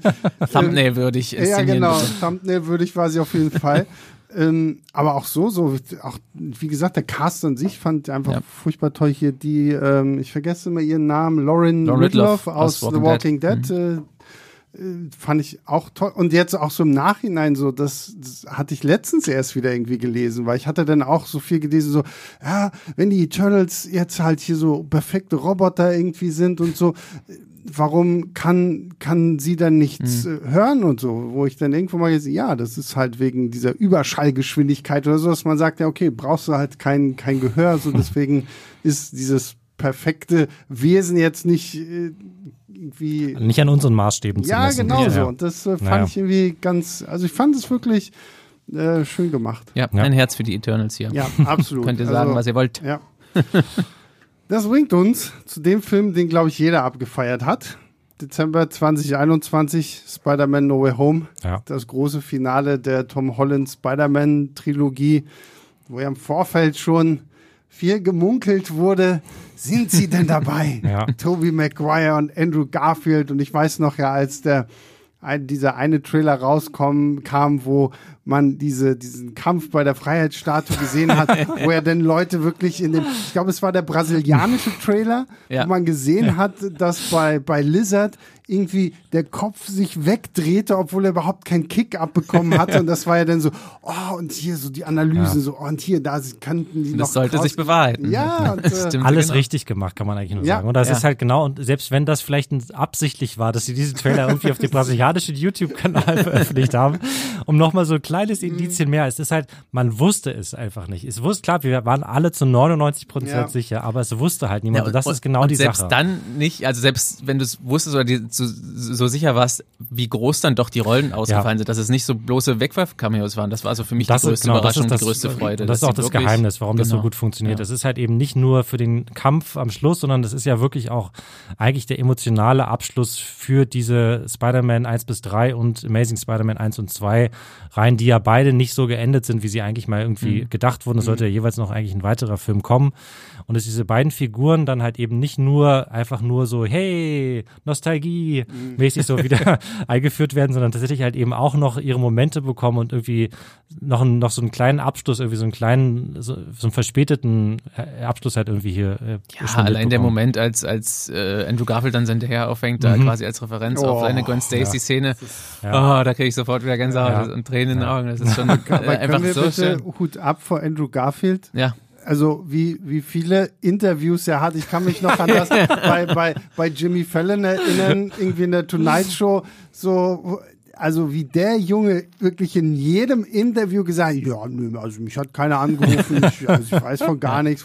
Toby Maguire war ja nicht mal so groß irgendwie im Gespräch, dadurch, dass er jetzt auch nicht so generell so, nichts anderes generell, so zu promoten hatte. Nein, ja, genau. Aber, ja, aber dadurch, dass er auch generell ja nicht gerne in der Öffentlichkeit ja, steht so und sich da ja auch wirklich mehr zurückgezogen hat, war das jetzt hier nicht so großes Thema. Aber Andrew Garfield tauchte ja dann wirklich irgendwie und überall so, nein. Also, nein. Angerufen wurde ich nicht, ja, genau, angerufen wurde ich nicht so. Der, das, ähm, mhm. ja, das war schon cool. Das war auch wirklich einfach auch wieder so ein richtiges Event dadurch. Ne? Also ja. der, die, der Film an sich hat mega Spaß gemacht und war dadurch ein Event und kam mir auch wirklich gut an. Aber diese ganze, diese ganze Arbeit dahin, der ganze Weg dahin, ja. der halt auch so hat dazu so beigetragen, dass das wirklich so ein Riesending war. Aber ich muss auch sagen, das war so die, die, die aufregendste Kinovorstellung, die ich ja. habe, weil ich habe sie selbst selbst in der Pressevorführung sind die Leute ja abgegangen und ja. ich meine, das wir haben es hier glaube ich schon sehr sehr häufig in diesem Podcast erwähnt. Pressevorführungen sind ja meist doch eher gediegen und ruhig. Ja, aber vor allem deutsche Pressevorführungen. Ja, ist ja noch und, mal was anderes. Und, und hier war selbst das wirklich nochmal so, wo die Leute wirklich ausgerastet. Und ich habe ja. ihn dann danach, glaube ich, irgendwie zwei Tage später halt in der normalen Vorstellung gesehen. Und das hat ja nun mal alles getoppt. Ja, also habe hab ich so auch noch nicht erlebt bei einem anderen Film, wirklich ich. ausgerastet ja. so wenn und ich meine der Film spielt ja trotzdem auch sehr schön damit, weil klar wir haben Peter, der sich diesen äh, diesen diesen Zauber da von Dr. Strange wünscht und dadurch geht ja erstmal alles flöten und dann taucht ja Elektro auf. Und erstmal tauchen ja wirklich nur so diese ganzen Schurken auf, die wir aus dem Garfield-Universum ja. und dem Maguire-Universum kennen. Bevor die beiden auftauchen, ist ja schon irgendwie gefühlt anderthalb Stunden um. Und dann erst kommt ja dann so dieser ganze Moment, wo sie dann auftauchen und ja. dann ist ja einfach nur toll. Ja. Naja, es ist, es ist natürlich auch totaler Fanservice, aber so Fanservice mit Herz, so guter, ja. guter Fanservice, ja. ne? dass die auch wirklich Bock drauf haben und eben auch wirklich wie eben erwähnt, ja, tragen auch wirklich was zur Handlung dabei bei und nicht nur zur Handlung selbst in Action-Szenen am Ende, sondern eben zur, zur emotionalen Entwicklung dann auch, auch von Peter 1, also von Tom und Peter genau, Parker. Ja. Und da kann man selbst drüber wegsehen, dass so dass diese ganze Geschichte, wie da das mit dem Multiversum gehandhabt wird, eigentlich nicht so richtig Sinn ergibt. Ne? Wenn die sagen, ja, es werden alle jetzt dahin gezogen, die seine Identität kennen, aus allen Universen müssen es eigentlich wahrscheinlich drei Trilliarden mehr Leute sein. Und so auch wie, wie sie dann auch, auch, auch, auch, den, auch da zeigt sich ja auch, der sollte ja nach, wir hatten es ja vorhin schon gesagt, nach hm. Dr. Strange eigentlich kommen und America, America Chavez sollte ja eigentlich dafür zuständig sein, dass ja, die Spider-Man genau. da ankommen. Und dass das jetzt nett mit dem, mit dem Slingring da macht, das ergibt eigentlich auch keinen Sinn. Da könnte ja Dr. Strange eigentlich auch in die anderen Universen ja. springen und so. Aber ist geschenkt, weil der Film macht halt so viel Spaß und so viel richtig, dass das, dass sowas dann auch gar nicht ins Gesicht, mhm. Gewicht fällt, ne? Wenn ja. ins Gesicht fällt. ins Gewicht fällt. Wenn es, wenn, wenn sonst alles stimmt, ist es auch völlig egal. Ja. Und der Devil auch zurückgebracht. Hallo. Ja, stimmt. stimmt. Stimmt, stimmt. Also zumindest Matt Murdock. Ich glaube, es ist wirklich, wenn wir in, in ein paar Jahren auch so darauf zurückblicken, es ist halt auch diese, dieses Legacy-Sequel, was ja irgendwie sowas dann auch so eine Formel wurde, die alle versucht haben zu kopieren. Man knüpft irgendwie an die alten Sachen von damals an und macht so ein bisschen Nostalgie-Schiene und bringt die ganzen alten Recken mhm. zurück oder die alten Heldinnen. Ähm, es hat, glaube ich, auch nie wieder so gut funktioniert wie in diesem Film. Ähm, und wird wahrscheinlich auch einfach nicht. Und selbst wenn jetzt irgendwie alle versuchen, selbst Marvel hat sich ja fast, wenn man jetzt zu Doctor Strange überleitet, dann irgendwie gleich nochmal versucht, auf dieselbe Schiene äh, zu setzen, wo es dann halt aber schon wesentlich weniger gut funktioniert hat. Ähm, aber es ist halt irgendwie, sie haben es halt einfach da sozusagen perfekt hinbekommen, diese, ja. diese verschiedenen Fangenerationen allesamt zu, äh, zu begeistern mit, mit, mit Ja, ist auch ein Ding, dass du quasi drei Reihen, also auch wenn es mit Tom Holland jetzt noch weitergeht, aber es ist ja trotzdem irgendwie so eine Art Abschluss, drei Reihen so, so so sorgfältig abschließen kannst, ja. dass das so gut funktioniert. Ich finde es aber auch schön, dass nach diesem Film dann auf einmal wieder alle so, oh, The Amazing Spider-Man 3. Ja, ich fand den schon immer gut. Ich fand den schon immer gut. Genau. So, und, und Wo wart ihr damals? Ja, genau. Das war doch auch genau das, was ein Andrew Garfield mal gesagt hat, so nach dem, ja, wo wart ihr denn? So, jetzt schreit ihr nach Spider The Amazing Spider-Man 3, aber voll, und ich gehöre ja zu denen, die The Amazing Spider-Man 2 tatsächlich mögen. Ich also auch. Ich hätte gerne, da sind wir wieder hier. Ja, wir, ich, ich hätte gerne irgendwie dann damals schon den dritten Teil gehabt, ja. weil die haben ja so viel Sinister Six da aufgebaut. Ja. Äh, das wird äh, spannend. Und ich meine, so No Way Home, finde ich, hat gezeigt, wie man so diesen ganzen Multiverse-Kram wirklich noch charmant lösen kann. Ja. Das ist aber gleichzeitig so der Punkt, wo ich jetzt echt so ein bisschen Schiss habe, gerade wenn ich so in Richtung Deadpool 3 gucke. Mhm. Wo, ich meine, wir wissen jetzt schon, Hugh Jackman taucht wieder auf, obwohl sein Logan Wolverine ja in Logan, dem Film, gestorben ist. Und wenn, also wenn man jetzt nur auflisten würde, wie die Gerüchteküche jetzt schon ist, wäre irgendwie, dann, dann würde dieser Podcast noch drei Stunden weitergehen, weil im Augenblick, glaube ich, schreibt einfach gerade jeder ins Internet, wen er gerne noch mal wiedersehen wollen würde. Mhm. Und das wird dann, ah ja, Deadpool 3, ja, da taucht er bestimmt auch noch auf. Ja, die Leute dürfen ja selber gerade nichts sagen wegen ja. Streik, deswegen müssen und, das andere Leute machen. Und, und jetzt hat mir vorhin noch jemand geschickt, dass ja, Daniel Radcliffe soll angeblich auch eine meine. Wichtige Rolle. Ja, weil ich meine, es hieß, kam ja dann auch häufig auf, hat Dan Radcliffe als Wolverine, da gab es ja auch so ein Fanart-Bild mhm. irgendwie so, was ja auch irgendwie nicht schlecht aussah. Naja. Also da finde ich, muss man halt auch wirklich aufpassen, wie viel Nostalgie man am Ende hier wirklich denn erzeugt, weil irgendwann, wie Julius schon sagt, ist es halt dann auch ausgelutscht so. Dann, dann willst du es auch nicht nochmal ja, Aber wenn, wenn am ehesten es noch jemand hinkriegen kann, vielleicht Deadpool, wenn sie es wirklich so mhm. überdrehen, ja. dass es einfach nur crazy, ja. crazy shit ist. Ja, aber dann soll es halt wirklich auch crazy, crazy shit ja. Deadpool 3 wird wahrscheinlich jetzt nicht der emotionale Abschluss für Jennifer Garners Elektra. aber ich könnte mir vorstellen, dass es trotzdem ein witzig. Hatte, hatte sie jemals einen emotionalen Nein, Anfang? Der wäre jetzt, ja, das wäre ja in der Devil damals mit Ben Affleck. ja, genau.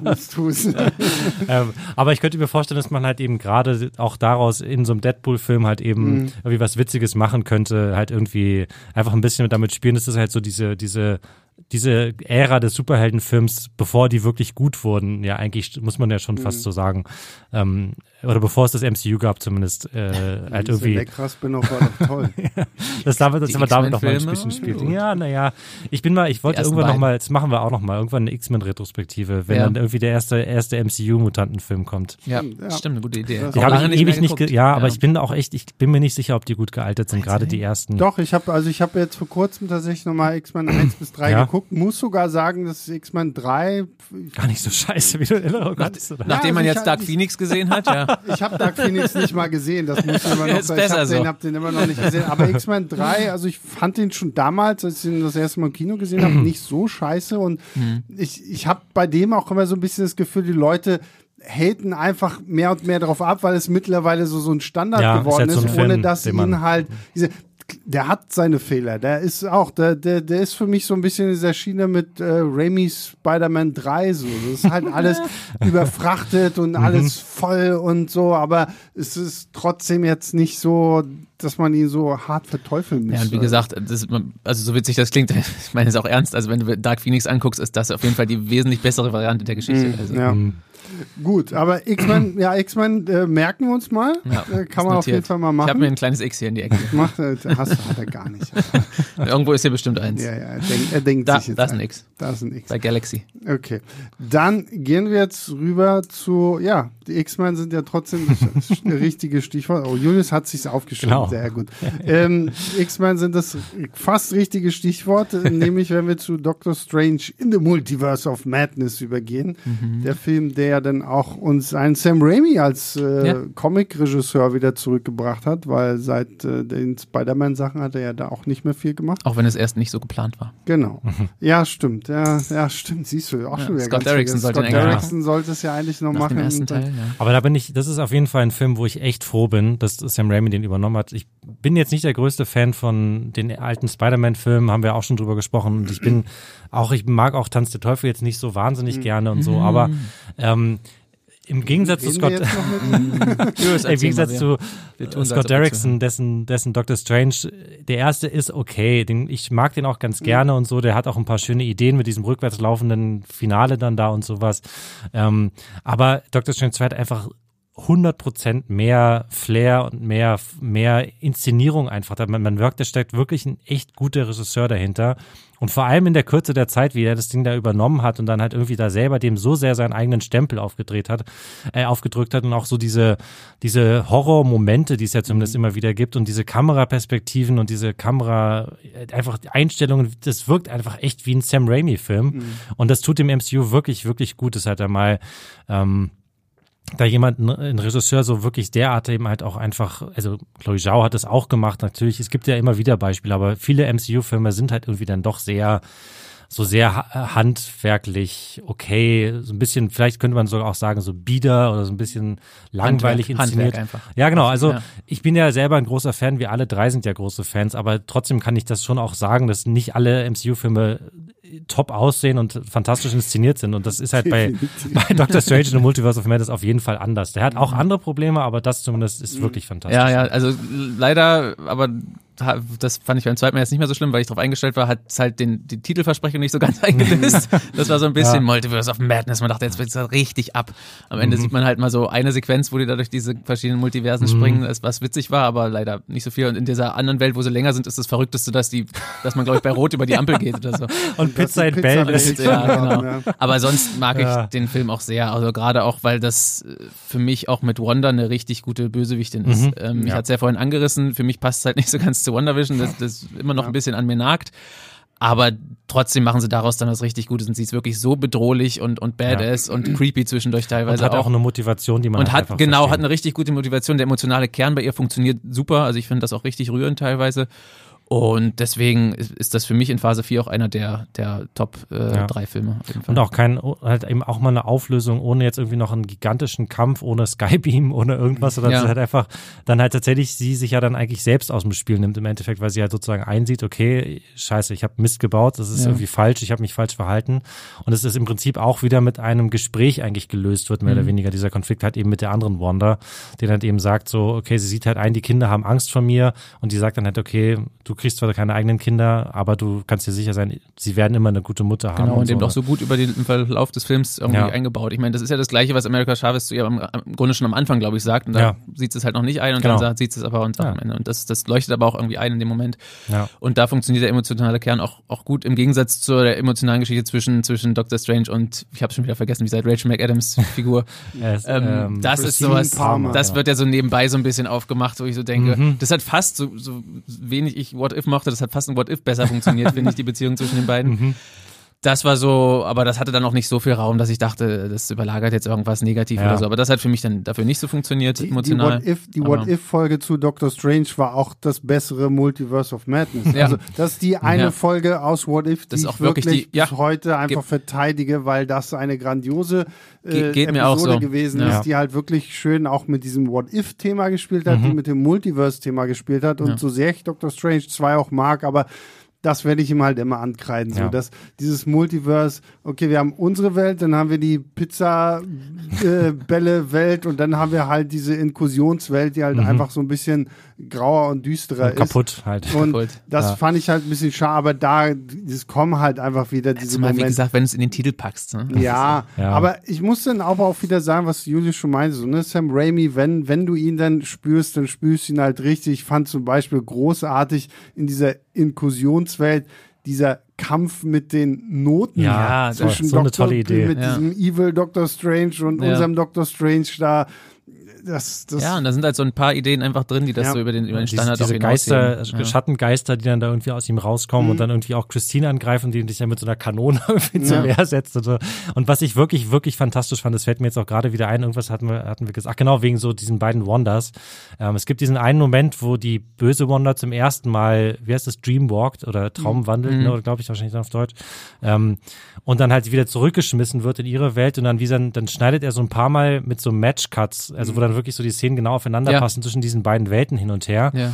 Und das ist auch so ein toll, weil es halt auch nicht nur irgendwie jetzt so eine visuelle Spielerei ist, sondern halt auch einfach das genau emotional hat eben spiegelt, wie sie sich in diesem Moment fühlt, dass sie so hin und her gerissen ist. Irgendwie noch, gerade war sie noch in ihrer Welt bei ihren Kindern, die sie gerne hätte und wird dann halt da rausgerissen, brutal und so.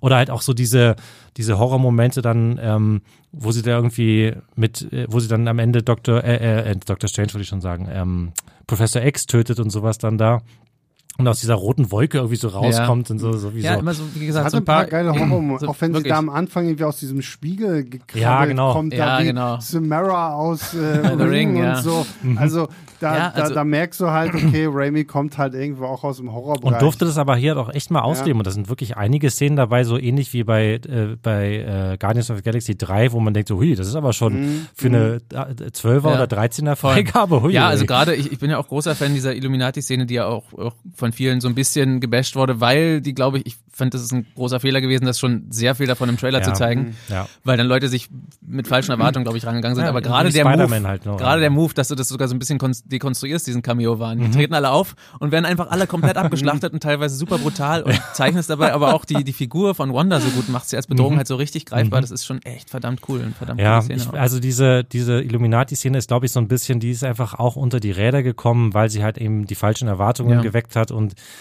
ja, sie ist auch nicht. Nur, Tom Cruise spielt Superior ja. Iron Man und natürlich ist es halt einfach gerade nach, wo wir halt eben aus Spider-Man alle kamen. Mhm. Natürlich sind dann die Erwartungen himmelhoch gewesen ja. und ja. Ähm, äh, sie nutzen es natürlich auch nicht, vielleicht nicht ideal aus und so. Es ist halt. Ich finde ja genau, die machen genau das Richtige. Also dass sie wirklich einfach kurz einen Prozess mit denen machen. Ja. Teilweise, teilweise sogar ein Fancasting nehmen, ne? Also dass, dass sie hier sich äh, John, Krasinski. John Krasinski ja. als Reed Richards gewünscht haben, mhm. das einfach nur um den dann zu killen. auch noch mit so einem, auch noch mit so einem fiesen Spruch. Ja, ja. sowieso sind echt richtig krasse Sprüche teilweise, wenn du sagst, haben, die, haben deine, deine Kinder noch eine Mutter? Ja, dann haben sie ja wenigstens einen, der auf sie mhm. aufpasst und dann zack weg.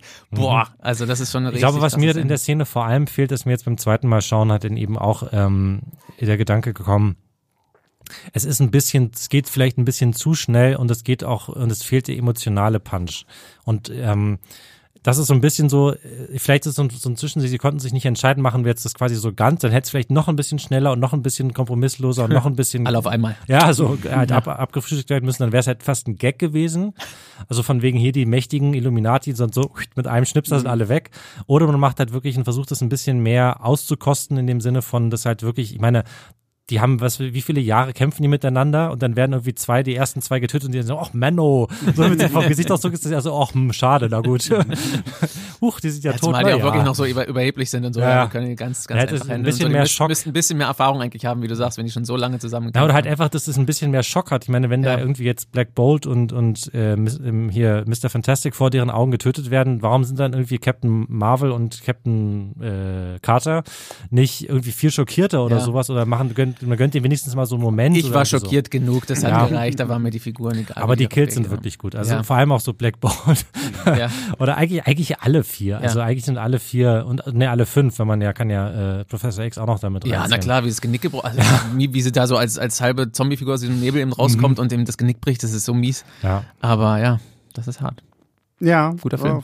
Ja, ich fand den auch. Das war, war erfrischend. Wie gesagt, auch da sind wir wieder an diesem Punkt. Ne? Dann haben wir diese Post-Credit-Scene, wo mhm. Charlize Theron dann irgendwie auf einmal auftaucht. Ja, genau. Das ist dann wieder sowas. Das ne? ist dann so, wo wir ja wahrscheinlich dann irgendwann in Marvel Phase 6 dann irgendwie, weil ich meine, ja, ich dieses meine, ganze Thema, letztendlich ist dieser Film so gesehen ja nur dafür da, damit wir schon mal das Wort Inkursion gehört Für haben. Für Avengers 6 dann. Was ja. dann halt wichtig wird, wenn das Multiverse irgendwie zusammenknallt, diese ganze Secret Wars Geschichte basiert ja darauf, dass diese Inkursion dann droht, halt auch die normale Marvel-Welt zu zerstören mhm. und das muss, das kann man theoretisch verhindern, indem man die andere Welt zerstört und das führt ja. dann auch zu Konflikten und sowas alles. Ähm, aber das ist dann halt wieder der Punkt. Ich meine, wir haben jetzt auch bei Eternals nicht darüber gesprochen, dass ja dann Kit Harringtons äh, ja. Dan Whitman da mal irgendwie, oh, hier bekommst du ein schwarzes Schwert. So, hm, weil wir wissen, in den Comics bist du der Black Knight und wir hören Mahershala Ali dann auf einmal auch noch, der ja dann irgendwann mal den Blade spielen soll. So, das haben wir hier halt bei Doctor Strange 2 noch viel mehr, obwohl ich glaube, dass wir viel eher die Auflösung zu dieser Post-Credit-Scene mit Charlize Theron bekommen, als dass wir jemals den Black Knight in mhm. irgendeiner Form zu gesehen haben. Ja, wahrscheinlich schon. Aber es passt einfach, wir hatten es ja allgemein vorhin schon gesagt, ja. dass es einfach alles bisher noch äh, ziemlich ins Leere läuft und überhaupt nicht miteinander zusammenhängt, diese Teaser am Ende. Ein Gedanke übrigens noch zu Doctor Strange. Ich weiß nicht, ob euch das auch so geht mich irritiert es total, diese Perücke und dieser aufgeklebte Bart, den äh, Benedict Cumberbatch in dieser Rolle trägt. Ich finde, es sieht derartig schlecht aus. Es sieht so wenig überzeugend aus. Benedict Cumberbatch ist ja wirklich ein gut aussehender Mann und hat eine Menge Charme und alles, aber der sieht derartig verkleidet aus ja, immer als Dr. Strange. Ah, nee, also das, die, das, das Kostüm, das kriegen sie schon echt gut hin. Ja. Ähm, auch so, dass man halt so diesen, diesen Zauberermantel und halt diesen Umhang und sowas, dass das alles irgendwie einigermaßen ey, gut aussieht und nicht albern, ist wirklich bewundernswert. Aber diese Haare und der Bart, das ist nee. Mich nicht so und mit diesen, okay, als, als aufgemalten grau, grauen Strähnen. Ja, gut. Als Zombie sah er besser aus. Ja. ja. das stimmt. Ja. Ich finde auch die anderen auch Looks, also ich ne? finde auch den, den, den Strange, den man am Anfang sieht, so. mit dem, mit dem äh, Undercut so eine, und dem, und dem Pferdeschwanz. noch, noch, und noch äh, hellere Strähnen. Ja, ja, genau. Aber der sieht, der, da passt der Look irgendwie besser, mhm. weiß ich nicht. Naja, egal. Na, und der fiese Strange sieht eigentlich auch ganz gut aus, weil er die ganze Zeit im Dunkeln ist. Da ja, ja, stimmt. So. Genau. Bis, sein, ja, bis sein komisches drittes, drittes Auge da kommt, was sagen, nicht so gut hoffe, aussieht. Ich, ich, hoffe, wir kriegen nicht zu viel dann Dr. Strange mit seinem dritten Auge jetzt. Das sieht so, nämlich auch nicht schön aus. Das ne? sah halt wirklich jedes Mal irgendwie immer nur so, so ah ja, okay, gut. Womit wir wieder so ein bisschen beim Thema CGI und sowas. Und die ideale Überleitung zu Tor 4. Und ja, jetzt kommen wir, glaube ich, in die düstere Phase des, der, der, der vierten Phase. Ähm, ja, Tor 4. Taika Waititi hat ja mit äh, Tor 3, Tor Ragnarök ja eigentlich auch schon so ein bisschen äh, das, das Publikum gespalten. So, weil mhm. ich, ich Zumindest kenn, mich abgespalten. Ja, und ja, uns hier ich, auf jeden Fall. Durch Julius und mich ein, ein Keil getrieben. Ich kenne ja sehr, sehr viele, die den Film sehr mögen, sehr, ja. sehr viele, die ihn nicht mögen.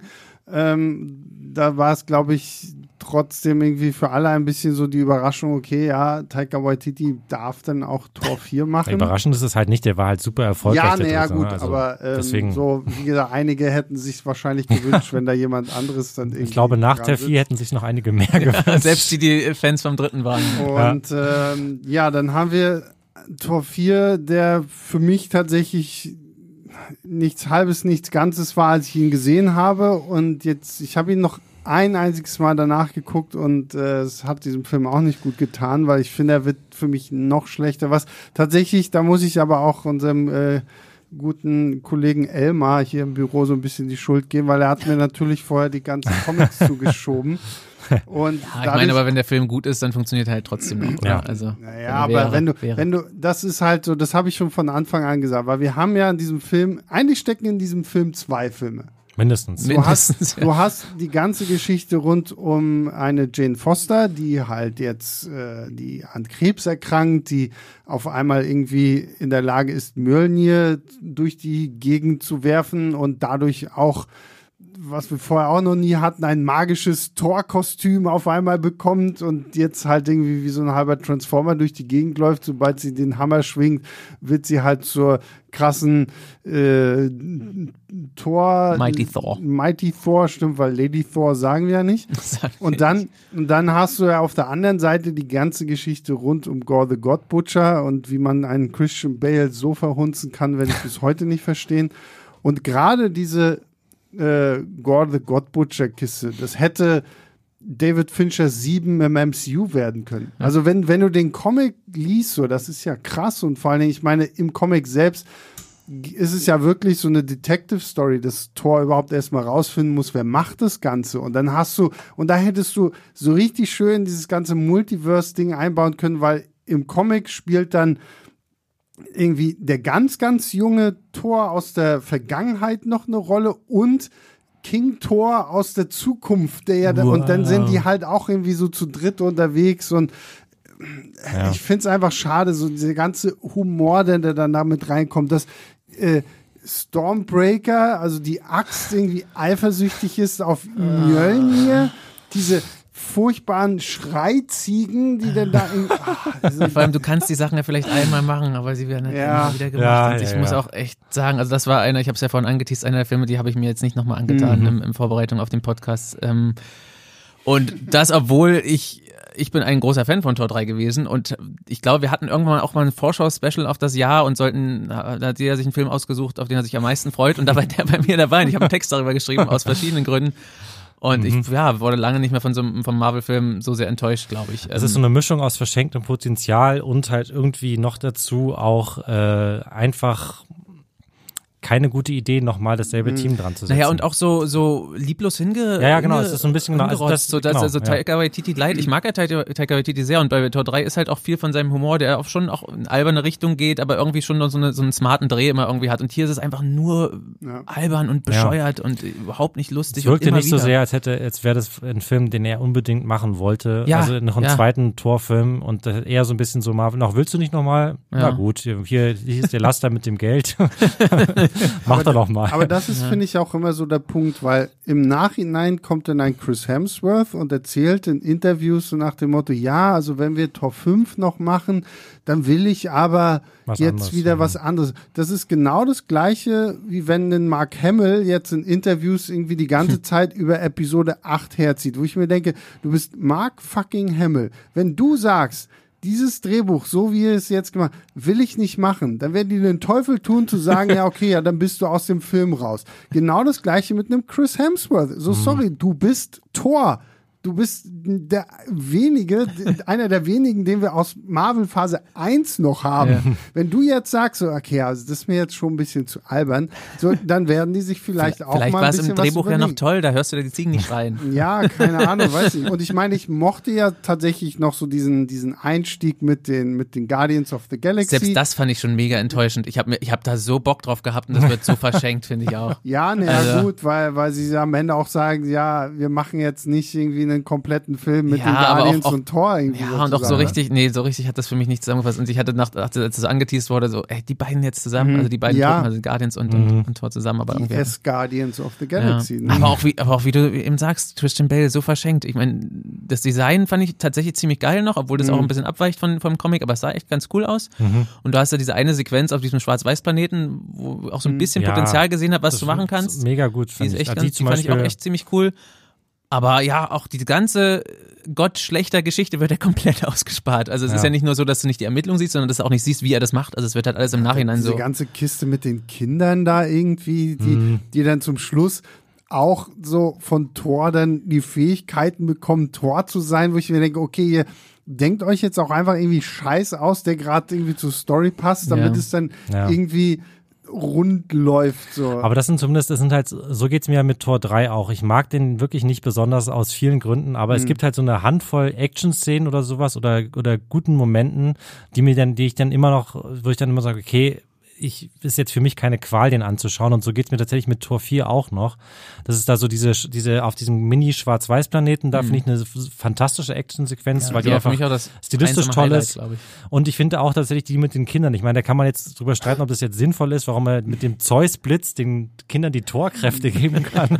ist und egal. die Kindersoldaten in den ist Kampf egal. Aber es ist einfach, ich fand es eine tolle Szene und es ist auch eine witzige Szene, wenn dann irgendwie dieses kleine Mädchen mit dem Teddybär da rumläuft mhm. und, und, und irgendwie damit die geht. Da hat es mich auch schon verloren. Nee, ich fand, ich fand Tor 3 war dann, war dann schon runder. Die, die, der Ton hat für mich da einfach besser gepasst. Es ja. ging zwar ne, nebenbei auch noch um Ragnarok, das, das, das hat natürlich nicht so richtig funktioniert, der Punch da mit Hela und so, mhm. aber du hattest eben auch den großen Fokus auf diese Buddy-Komödie ja, ja, mit, mit Hulk zusammen und das hat da viel besser gepasst. Hier hast du im Grunde nur die Gore-Geschichte und das war. Ja, und sorry, und Natalie Portman finde ich ist auch total verschenkt in diesem Film. Weiß man also, auch nicht, warum. Und, und das ist halt so dieser Punkt, wo ich mir denke, man hätte einen Film machen müssen, nur um diese ganze Dynamik, sorry, mit, mit äh, Natalie Portman, die, weil gerade auch diese ganze, sie hat jetzt Krebs, so, ja, das wird mal irgendwie in so einem Nebensatz erwähnt ja. und mhm. ja, na hier, mach mal, benutzt mal Mjölnir und dann passt das halt schon, das ist gut so und Sowieso, wie da, wie da generell von Punkt nach, von, von einem Punkt zum anderen ist auch, es wird ja. überhaupt keine Mühe in, in irgendwie eine kohärente und, und ich meine, halbwegs nachvollziehbare Erzählung gesteckt. Das ist auch so, du mhm. hast halt wirklich diese einzelnen Punkte, eben wie gerade auch bei der Natalie Portman-Geschichte. Und wie du das inzwischen durchfüllst, da würde überhaupt, überhaupt keine Mühe reingesteckt, ja. hat man so das Gefühl. Ja. Es ist tatsächlich auch so ein, so ein Film, glaube ich, wo jetzt im Nachhinein mehr und mehr Details dazu rausgekommen sind, dass der sehr wahrscheinlich sehr stark überarbeitet mhm. wurde, mhm. mehrmals und es, so wie zum Beispiel ja diese Szene, in der, in der Jane den Hammer bekommt, mal gedreht wurde aber im Film hat sie den dann auf einmal irgendwie, ja. nachdem sie da in der Glasscheibe steht. und ähm, das scheint, schien eine ganz coole Szene gewesen zu sein, so von den, von den Dreharbeiten alleine schon, weil man da irgendwie sieht man halt irgendwie wie irgendwelche rumfliegen und so, also wirklich so auch die, nicht nur Computereffekte, sondern halt wirklich irgendwie toll, äh, auch mit, mit, äh, mit, mit praktischen Effekten gearbeitet und sowas. Oder ähm, diese ganze Anfangssequenz mit den Göttern, äh, die da irgendwie abgeschlachtet werden, wo mhm. Gore am Anfang dieses Schwert bekommt, die halt offenbar von einer ziemlich düsteren Szene halt irgendwie in so eine sehr kom komödiantische Szene umgearbeitet wurde und hat eben aber auch nur so semi-gut halt irgendwie drüber ge ge gewischt mit so Effekten. Okay, wir machen jetzt hier aus dem Gemetzel, machen wir jetzt so einen lustigen Gag mhm. mit dem, mit dem doofen Gott, der irgendwie sich nicht dafür interessiert mhm. und auch das so ein brutaler Kontrast, der überhaupt nicht funktioniert zu dieser todtraurigen Szene vorher, wo die kleine Tochter von ihm stirbt ja. in seinen Armen und das ist einfach so, das ist irgendwie einfach, nee, keine gute Idee gewesen. Obwohl, diese, obwohl diese Intro-Sequenz, die fand ich tatsächlich noch irgendwie ganz, ganz cool, weil sie halt genau zeigt, so er hat diesen sau arroganten Gott, der da halt, hm. sie sagt so,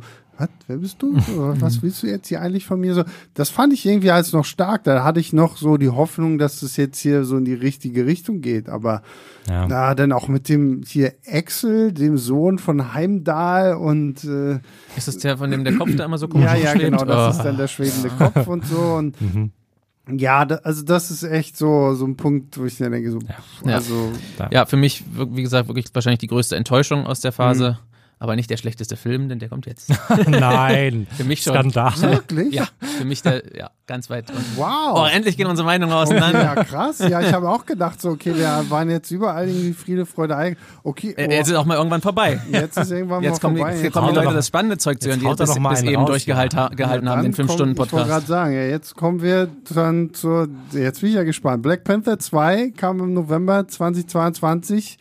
Äh, Wakanda Forever und ist jetzt halt ein wirklich der Punkt, wo wir Phase 4 dann beenden. So, so, wir haben kein großes Zusammentreffen von irgendwelchen Helden. Nein, wir haben ganz zum Schluss nochmal äh, Ryan Kugler mit Black Panther 2, ein Film, der natürlich die traurige Schwierigkeit hatte, dass Chadwick Boseman, ich glaube, ein Jahr vorher äh, mhm. gestorben ist. Weil also er, auf jeden Fall schon die Vorproduktion des Films schon begonnen genau, hatte. Genau, weil ähm, er tatsächlich Krebs hatte, wovon er aber auch außer seinem engsten Freundeskreis und Familienkreis tatsächlich nichts erzählt hat. Weswegen das natürlich dann auch so die große Überraschung irgendwie, also natürlich leider im negativen Sinne war, dass es dann hieß, okay, Chadwick Boseman ist ja relativ, ich glaube, wie alt ist der geworden? Nicht mal irgendwie. Anfang 40, glaube ich. Ja, ich glaube auch, ja, 41 oder so. Mhm. Und ähm, dann war natürlich so das erste, als es rauskam, dass dann Kevin Feige gesagt hat, okay, wir werden T'Challa nicht neu besetzen, wir, wir müssen es dann halt irgendwie anders regeln blöd gesagt so. Und äh, das war dann natürlich auch so die große Frage im Vorfeld von Black Panther 2, okay, wie wird das jetzt gemacht? Wie wird das MCU auch damit umgehen? Mhm. Dass T'Challa jetzt tot ist, wird man da noch irgendwie mit altem Material irgendwas zeigen oder wie und was und ähm, dann hat man ja schon in den ersten Trailern gesehen, da gab es ja schon diese Trauerprozession so und, und also ich fand ihn toll. Ich muss wirklich sagen, ich habe Black Panther 2, finde ich, hat natürlich, ist er auch nicht perfekt, aber ich habe den äh, sehr gerne geguckt, gerade auch mit dieser ganzen Namor-Kiste und Atlantis, das ja nicht mehr Atlantis heißen darf, weil ich habe schon wieder vergessen auch, wie das denn heißt, weil es hat so ein ähm, ja, so, ein, ähm, so sind wir hier vorbereitet. äh, ja, kommen wir bestimmt. Eigentlich ist es Atlantis, so. Und genau, eigentlich ist es Atlantis und wir haben Namor mit seinen kleinen lustigen Flügelchen an den Fußgelenken. Das ist das, das ist das Einzige, was ich nicht gebraucht hätte in diesem Film. Das ist wirklich, und da war es überstrapaziert. Quasi die, die Regierungen, die ja jetzt aufmerksam geworden sind auf Wakanda, wollen jetzt furchtbar gerne mehr von dem Vibranium haben und deswegen gibt es ja dann auch immer wieder Überschneidungen mit äh, anderen Regierungen und das führt ja dann irgendwie auch dazu, dass nach mehr Vibranium gesucht wird und so stößt man ja dann auch auf dieses Unterwasservolk und ja, und du magst ihn nicht? Nee, wirklich nicht. Ich habe mich da dermaßen durchgequält beim ersten Mal und werde ihn auch nie wieder gucken, glaube ich. Ich fand den absolut öde, einfach nur viel zu lang. Okay. Was mir gefällt, ist wirklich der Rahmen. Also die gehen mit Chadwick Bosemans Tod wirklich gut um. Das haben mhm. die echt schön gemacht. Das funktioniert mhm. emotional auch echt gut am Anfang und am Ende, was dann auch am Ende kommt mit dem Sohn, die Geschichte und wie am Anfang eben so beigesetzt wird. Das, weil es eben auch ein reales äh, Ereignis war, ist das wirklich, wirklich äh, sehr, sehr tragisch und traurig. Zumal ich Chadwick Boseman in der Rolle wirklich richtig gern gemacht ja. habe. Ähm, ich bin schon kein Fan des ersten Black Panther Films trotzdem gewesen, so sehr. Ähm, ich mochte seinen Auftritt in Civil War tatsächlich noch mehr. Ich habe auch, und das hat auch von dem ersten schon zu tun, das kriegen sie im zweiten auch nicht besser hin, finde ich. Dieses ganze Worldbuilding von Wakanda finde ich so unter alles Also ich krieg überhaupt kein Gefühl für diese Welt von Wakanda. Ich finde die ganz, ganz mhm. ungreifbar und, und künstlich. Du hast im Grunde immer nur dieses Skyline, diese eine Straße und ein paar Felder. Ich habe überhaupt weiß überhaupt nicht, was da so richtig. Ich, ich, ich fühle mich nicht, als wäre ich in dieser Welt. Also für mich wirkt es die ganze Zeit so, die, die stehen halt vor einer Computerkulisse und das, das raubt da einen großen Teil des Charmes, was so Wakanda an sich angeht, und vor allem für einen Film, der Wakanda Forever heißt. Und ja, wie gesagt, ich fand den ganzen, ich fand es relativ auch viel vorhersehbar, wie sich der ganze Konflikt da entwickelt. Ich, ich finde äh, T'Challas Schwester schon ganz cool, auch so als Nachfolgerin, aber für mich ist es halt trotzdem, also ich, ich, ich trauere sehr dem, dem äh, Chadwick Boseman hinterher. Ich fand, das halt hat noch besser funktioniert. Und dann wird dann auch noch Ironheart irgendwie reingezwängt. Das hat mich mhm. auch genervt. Also der Film ist wirklich eine Stunde zu lang, finde ich. Äh, ja. Und ich fand auch diese, ich fand auch keine für mich gab es keine herausragende Action-Szene da drin. Also hm, doch, das würde ich schon sagen. Also ich mochte tatsächlich, also Ironheart gebe ich dir komplett recht. Das ja, ist, ja. ich meine, es ist eine gute Idee grundsätzlich, dass man diese Figur, die ja irgendwie für die Zukunft wahrscheinlich auch wichtig noch werden wird, ihre eigene Serie bekommt, mhm. irgendwie schon so ein bisschen Backdoor-Pilot-mäßig irgendwie versucht da einzuführen. Ja, so, In dem Film ist es vielleicht ein bisschen zu viel des Guten, weil du hast auch recht, ja, der Film ist wirklich ein bisschen lang und er ist auch teilweise sehr trocken und ein bisschen spröde, aber ich mag den trotzdem halt vor allem sehr und die Action-Szenen muss ich schon sagen, also ich mag sowohl diesen Kampf um dieses riesige Schiff da drumherum, das finde ich eine ja, wirklich tolle Szene. Wirklich? Aber weil das halt eben auch mal wieder konzeptionell einfach was anderes ist, dass er so halt bergauf und bergab irgendwie gekämpft wird, halt an diese, an dieser Steilwand. Ja. Und hat irgendwie noch dazu dann halt eben noch so eine Dimension kommt, dass da äh, irgendwie Shuri so drumherum wirbelt und Ironheart doch drumherum fliegt oder noch irgendwie mit den nee, Wahlen. Das war mir, und das war mir echt zu überladen. Und ich mag tatsächlich halt eben hier auch tatsächlich mal den Showdown, weil der halt eben einfach so wahnsinnig, also den Kampf zwischen Shuri und, äh, und Namor, genau, weil der halt einfach wirklich so emotional aufgeladen ist und halt wirklich der ganze Film ja im Prinzip sich darauf, darauf hinsteuert, dass sich dieser Konflikt irgendwie jetzt entlädt und dann halt man, und dann halt so auf der Kippe steht, fällt sie jetzt quasi auf die dunkle Seite oder auf die helle Seite der Macht so ein bisschen. Und, ja, für ähm, mich war das nicht so ganz, äh, wie sie sich dann entwickeln und entscheiden und dann am Ende doch wieder sind und nicht sind, nicht so ganz nachvollziehbar ich erklärt. Finde, ich finde, was man da vielleicht hätte besser ausbauen können, weil der Film deutet es ja so ein bisschen an, dass da zwischen Shuri und Namor sowas entstehen, was Romantisches irgendwie so entstehen ja. könnte. So, aber bevor das überhaupt irgendwie so richtig entwickelt wird, muss sie ja dann schon wieder. Aber es braucht es doch auch nicht, oder? Also es ist doch eigentlich, ich finde ja, es eher, aber ich, ich, eher gut, ich hätte, hätte den gibt. Kampf, also es wäre natürlich ein interessanterer Kampf gewesen, wenn quasi so zwei ja. Liebhaber sich wäre vielleicht so auch ein bisschen, ja, aber wäre vielleicht auch wieder ein bisschen zu ja, ich würde sagen, ich, das ist auch sowas, was ich eigentlich, ich habe es ja vorhin bei Shang-Chi schon erwähnt, das brauche ich da nicht unbedingt. Die mhm. haben ja, die haben ja so schon relativ Common Ground in vielen ja. Ansichten gefunden gehabt. Das hat, das hat an sich schon mhm. gereicht. Trotzdem war es mir dann nicht, ach, wie ja. sich dann so entscheiden, nicht ja, ganz der Film, der Film hat halt viele, also bei Riri Williams bin ich komplett bei euch. Dieser Charakter, finde ich, hat mich in diesem Film auch einfach nur genervt. So, ich mhm. finde, das war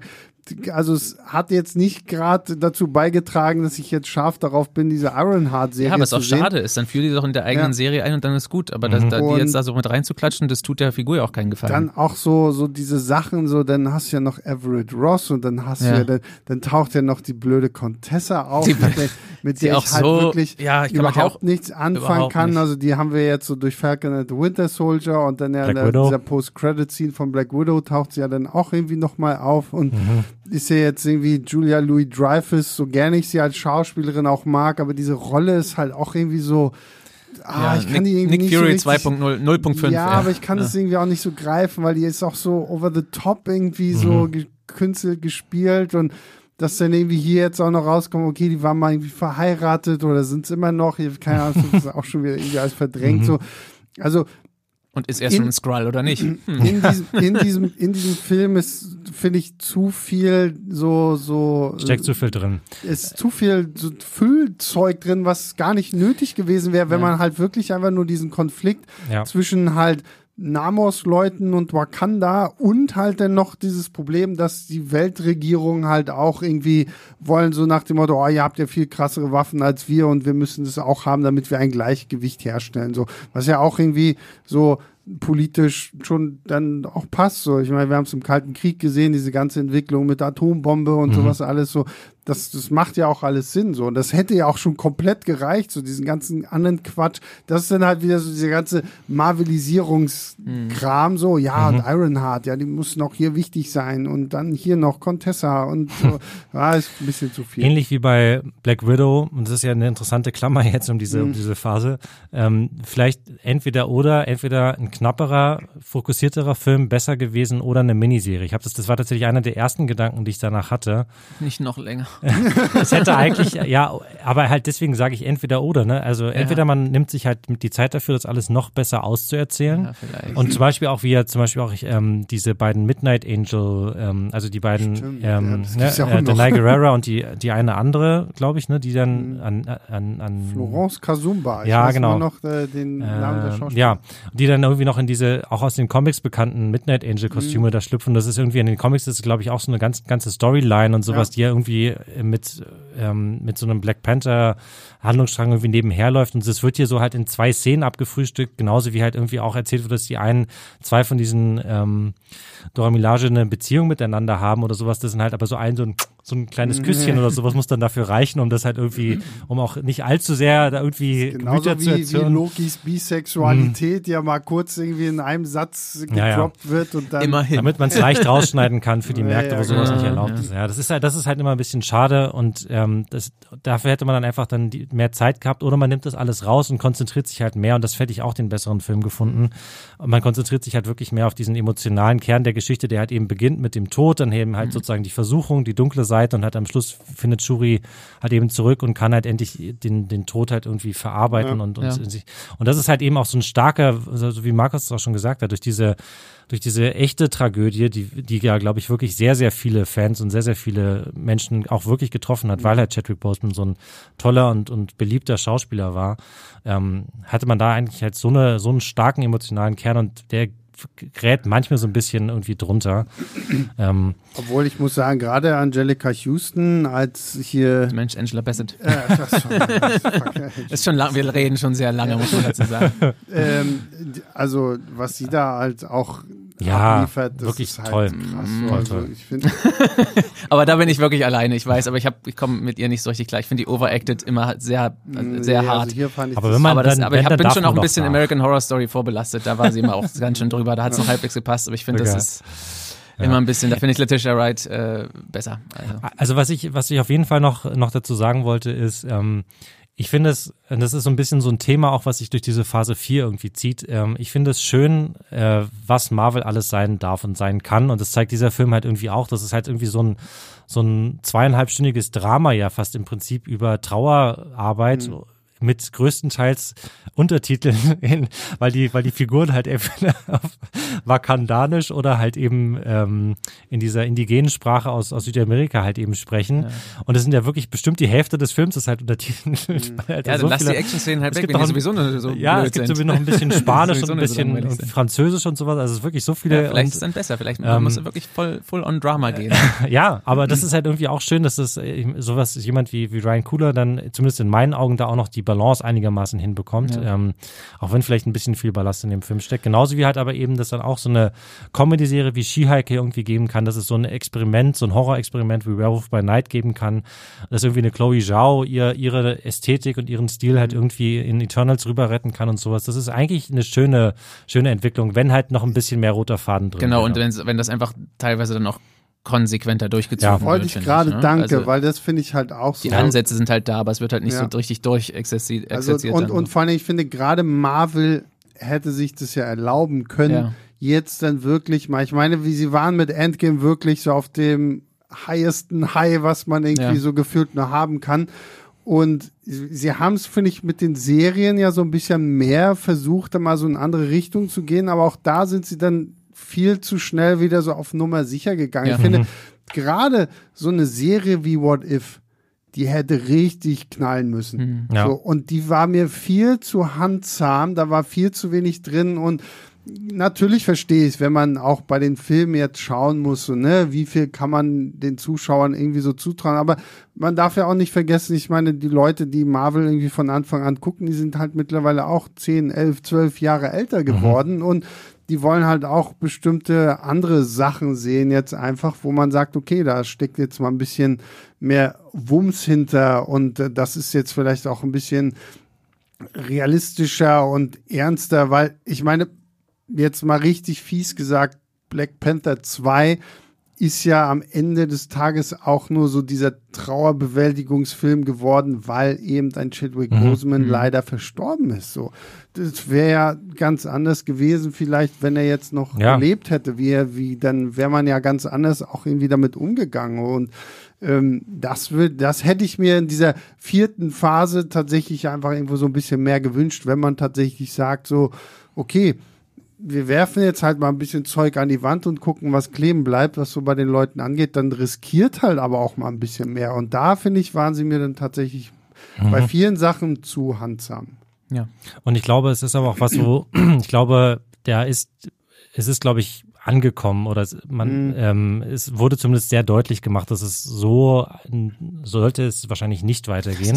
So kann es nicht weitergehen. Weil, ich meine, jetzt mal ganz ehrlich, ne, also das MCU ist immer noch ein unfassbarer Erfolg. Es, ja, es gab es noch ja. nie in der Filmgeschichte, dass ein derartige Erfolgssträhne mit irgendwie, was weiß ich, wie vielen Filmen jetzt mittlerweile und alles erfolgreich und alles Mega-Hits ja. teilweise und, und eine derartige, eine derartige Sensation und ein Triumph wirklich. Aber trotzdem ist es natürlich jetzt so, dass mit Tor 4 mit ähm, äh, jetzt auch äh, Ant-Man 3 und sowas mit Secret Invasion ist halt einfach leider so ein bisschen was vom Glanz, äh, vom Glanz ab, ne? Also der Lack ist mhm. irgendwie, hat, hat Kratzer bekommen. Und Lack die, ist ab, ne? und äh, es ist leider nicht mehr alles eine Selbstverständlichkeit und so. Mhm. Also noch ja. so ein Seriending wie Secret Invasion sollten sie sich wahrscheinlich nicht erlauben. Und naja, Loki muss jetzt, glaube ich, ja. halt viel rausreißen, weil ja. ich meine, dieses Jahr erwartet uns jetzt nur noch äh, im Kino The Marvels. Mhm. Und ich glaube, da sind die äh, Prognosen, dass es jetzt so ein durchschlagender Erfolg wird, jetzt wahrscheinlich auch nicht so dolle. Weil ich ja. meine, man muss mal überlegen, ne?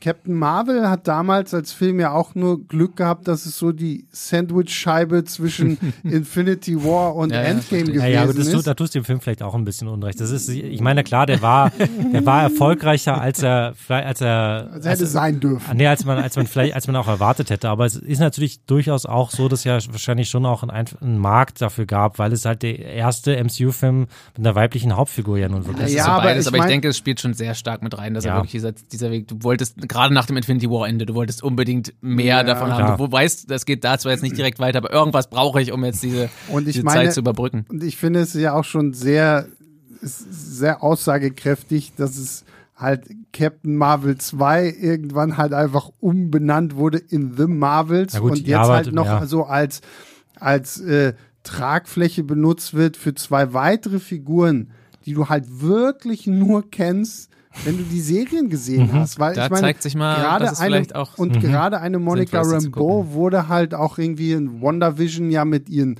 Fähigkeiten nur noch so ganz kurz zum Schluss mhm. nochmal irgendwie gezeigt. Mhm. Miss Marvel hatte ja neben den Sachen, die wir schon besprochen haben, ja auch noch das Problem, dass die Serie halt wirklich zeitgleich mit der Obi-Wan-Serie lief weswegen sehr, sehr viele Leute ähm, Ewan McGregor den, den Vorzug gegeben mhm. haben und äh, ja, dann gesehen haben, was draus geworden ist. Ne? ähm, und äh, das, das finde ich halt dann immer so ein bisschen, ist natürlich halt so ein bisschen schwierig und gerade jetzt auch nach den Ereignissen von Secret Invasion, wo ich mir denke, so. Ähm, Ereignis in Anführungszeichen muss man sagen, hat, hast du gerade völlig richtig gezeigt. Aber hat er auch stimmlich sehr deutlich gemacht. Ja, ja. ähm, wo ich mich aber auch frage, wird der, der Film wird das ja wahrscheinlich nicht mal irgendwie aufgreifen, so weil Nick Fury, ich meine, das war ja schon der Spoiler des Trailers, dass du Nick Fury halt wieder auf dieser Raumstation siehst und so, ah ja, okay, gut so. Und Vielleicht hat er jetzt seine Frau dabei immerhin. Wer, ja, cool. Wer, aber wer, wird also sowas wie eine Gaia dann nochmal irgendwie angesprochen, die ja jetzt wirklich mächtiger ist als die Avengers zusammen und so. Ich könnte mir also wirklich vorstellen, ich habe es ja vorhin auch schon mal mhm. kurz gesagt, dass er die totschweigen werden. Ja, erstmal schon wahrscheinlich. Ja, erst ne? schon, dann, ja. Ähm, Vielleicht auch zu Recht. Aber in Secret Wars rettet sie dann den Tag. Da kommt sie ja, genau. Da kommt sie dann ähnlich wie Captain ja. Marvel genau. in Endgame so zum Schluss Aber kurz rum. So, ah, ich habe ja hier noch was vergessen. Haut, haut Dr. Doom auf die Nase oder, oder Kang oder wie auch immer. Äh, ja, wir, wir haben jetzt die Phase durch. Vielleicht nur so als äh, kurzes abschließendes Ding, was wahrscheinlich auch nochmal äh, sehr viel länger geht. Äh, wirklich ganz kurz, so, so Einschätzung bis jetzt irgendwie so Marvel Phase 5 und was glaubt ihr, wie kann, geht das noch irgendwie gut weiter mit halt, weil, ne, wir wissen ja schon, Avengers äh, The King Dynasty und Avengers äh, Secret Wars sind ja dann so die großen äh, Endpunkte für Marvel Phase 6 und wir wissen ja auch so ein bisschen, was uns jetzt noch erwartet. Captain äh, America 4 kommt ja mhm. und Thunderbolts kommen und Fantastic Four sollen ja jetzt dann auch noch irgendwie einen Film bekommen. Deadpool 3 erwartet uns noch. Wie seht ihr so jetzt den, den Rest der Multiverse-Saga, was wir bisher schon gesehen haben, was uns noch so erwartet? Also, also ja, bitte. Zu, Entschuldigung, zu dem, an dem Moment in der Infinity-Saga habe ich mich wesentlich mehr auf die kommenden Sachen gefreut als, mhm. als jetzt, muss ich sagen. Also es mhm. gibt so ein paar Sachen, als, als großer Fan der ersten beiden Deadpool-Filme freue ich mich schon auf Deadpool 3, gerade auch, weil es jetzt darum geht, den da irgendwie ins MCU mit rüber zu hieven. Und äh, das Avengers-Doppel am Ende wird hoffentlich auch wieder irgendwie spektakulär, aber so richtig, ah, Mhm. Weiß nicht, bin ich ein bisschen ernüchtert inzwischen. Also ich bin immer noch großer Fan, interessiere mich immer noch für alles, was kommt und werde mir das auch noch zumindest anschauen, aber es gibt nichts, wo ich, wo ich so richtig entgegenfiebere, sage ich mal. Ja, außer halt auf die beiden Avengers-Filme, aber ja, da muss halt genau. halt noch eine Menge Vorarbeit geleistet ja. werden. Der Anfang von Phase 5 haben wir jetzt nun ja schon gesagt, Ant-Man 3, den mochte, mochte ich zwar, aber der ist halt nicht gut angekommen.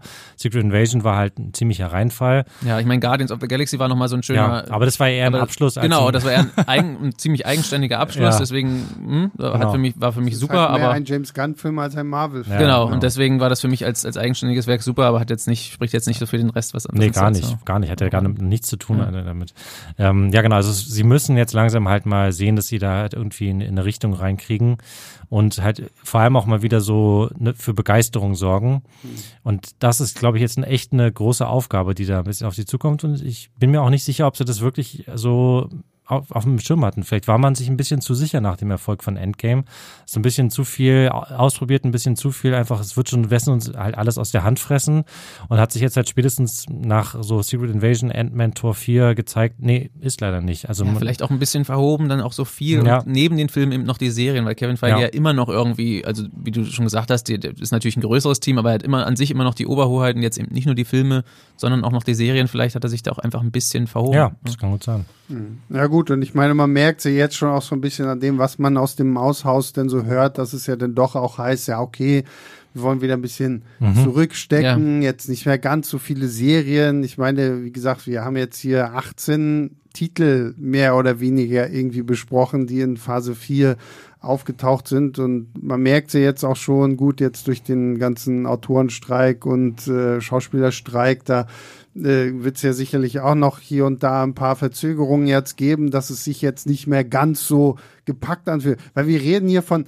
18 Titeln in nur zwei Jahren. Wir haben halt 2021 und 2022. Das, krass, ja. das mhm. ist schon wirklich ein enormer Output und das ist auch klar, dass sowohl Special Effects Leute als auch die ganze Autorenschaft und Regisseure und was weiß ich nicht, dass das, das irgendwo Publikum. natürlich ja. auch irgendwie an dir nagt. Ja klar, und auch ja. als Publikum so. Ich meine, du musst ja, wie, wir haben ja vorhin schon kurz gesagt, du musst ja das Guardians of the Galaxy Holiday Special irgendwo gesehen haben, um zu wissen, ah, okay, die sind jetzt Geschwister, weil, oh, das wird halt in Guardians 3 irgendwie nochmal erwähnt und das finde ich, da ist Marvel auch an diesen Punkt gekommen, der mich damals bei den Comics dann irgendwann dazu gebracht hat zu sagen, okay, ich höre jetzt auf, Marvel mhm. Comics zu lesen, weil es mir einfach zu viel Interkonnektivität ist und ah, ich will, aber oh, die Storyline klingt voll spannend. So, ah, scheiße, aber dafür muss ich erst noch irgendwie zehn andere Bände mhm. lesen von fünf unterschiedlichen äh, Superhelden und du bist ja dann irgendwann wirklich raus. Deswegen hoffe ich einfach, dass sie irgendwann auch dass sie vielleicht wirklich diesen Punkt in Secret Wars bringen, zumindest in den Comics ist es ja so, dass am Ende wirklich das komplette Multiverse flach gemacht wird, mhm. breit gemacht wird und dann gesagt wird, okay, und jetzt haben wir quasi hier Stunde Null und da geht was ja. Neues irgendwie los. So. Aber, aber anders geht's auch nicht. Und sie müssen oder? vorher aber schon einen Zug reinkriegen, der irgendwie klar ist, einen roten mhm. Faden reinkriegen, der so darauf deutet es hin, darauf läuft es hin und darauf läuft es hin. Wir sagen das jetzt, glaube ich, eben auch schon seit zwei Jahren, aber in der nächsten Abspannszene bestimmt. Ja, ja. vielleicht jetzt ja bei The Marvels, vielleicht lassen mal sie sich da, oder bei Loki, vielleicht, aber ich meine. Vielleicht kommt gut, da das Signal meine, von den Ten Rings endlich mal an. Nein, aber ich meine, also ich, der eigentliche rote Faden wäre ja jetzt irgendwo Kang the Conqueror gewesen, der mhm. ja so ein bisschen aufgebaut wurde durch, durch Loki. Mhm. Jetzt hatten wir ihn das erste Mal so richtig in Ant-Man 3. Nun. Jetzt haben wir aber wieder so das Problem, diese ganze private Geschichte ja. rund um einen Jonathan Majors, wo irgendwie ja äh, das Thema häuslicher Gewalt irgendwie im Raum steht und wo auch noch kein Urteil gefällt wurde mhm. und Trotzdem ist ja jetzt auf jeden Fall klar, dass er auch wichtiger Teil von Loki Staffel 2 mhm. sein ja, wird. Genau aber theoretisch müsste er ja jetzt so ein bisschen diese Rolle von Thanos übernehmen mhm. und das müsste man ja alles irgendwo jetzt Stück für Obwohl, Stück das wurde vielleicht ausbauen, schon gedreht, ne? aber wenn es jetzt eine Abspannszene noch bei The Marvels gibt, wo ein Kang auftritt, mhm. dann wurde das bestimmt schon irgendwie im Rahmen von Ant-Man ja, oder sowas ja, gedreht, klar. kann ich mir vorstellen. Und trotzdem, klar, es ist natürlich auch ein Problem, wenn man halt schon, schon, jetzt sind sie schon irgendwie so ein bisschen am Straucheln inhaltlich und sowas die Rezeption angeht und dann kommt halt eben auch noch sowas, noch sowas halt auch noch dazu, klar. so hinter den Kulissen Probleme, ähm, von denen sie ja bis bislang wirklich größtenteils irgendwie verschont wurden oder zumindest so immer drüber weg ja. äh, äh, täuschen konnten oder halt irgendwie es irgendwie noch hinbekommen haben. Aber gut, naja.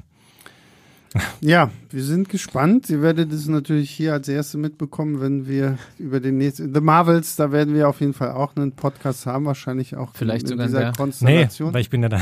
Stimmt, Julius ist bald in Elternzeit. Ach so, ja, stimmt. Julius ist ja Aber ich bin sehr gespannt. Ich freue mich drauf, was ihr dazu zu sagen ähm, habt. Ja, ich Immerhin hast du dann trotzdem einen Fan, wenn man es so nennen will, vom ersten Teil auch hier. Vielleicht nicht ganz so stark wie Julius, aber ich mag den ersten ja auch. Ja, nee, das ist auch aber ist auch ganz gut. Dann. Ja, ja, der, das ist schon, schon gut.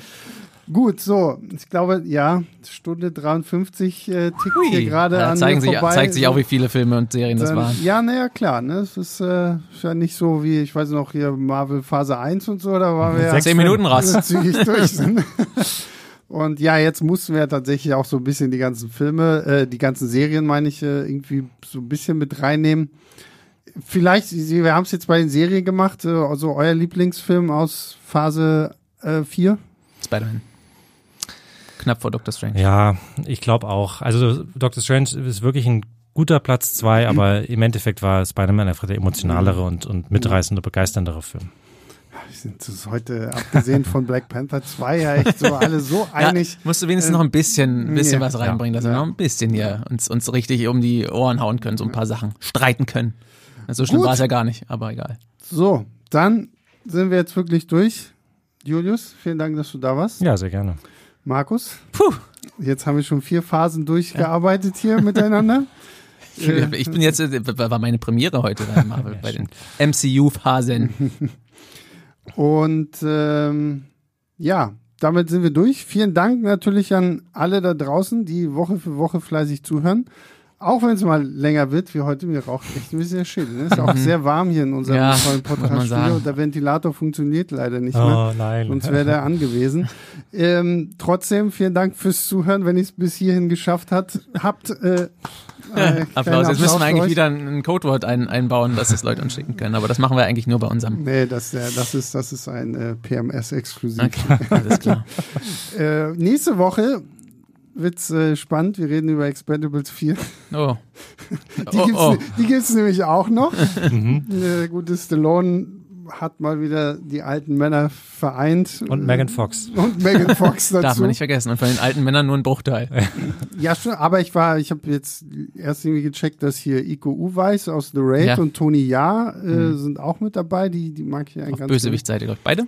Nee, ich glaube nur, nee, ich, Ico ist ich glaub, der Bösewicht. Ico, ja, ja, Ico ist böse, aber Tony, glaube ich, ist, okay. äh, gehört zu den Guten. Aber ah, ich bin gespannt, äh, Expendables 4 quatschen wir nächste Woche drüber. So, jetzt ist hier Feierabend. Wir hören uns nächste Woche wieder. Bis dahin, macht's gut. Ciao, ciao.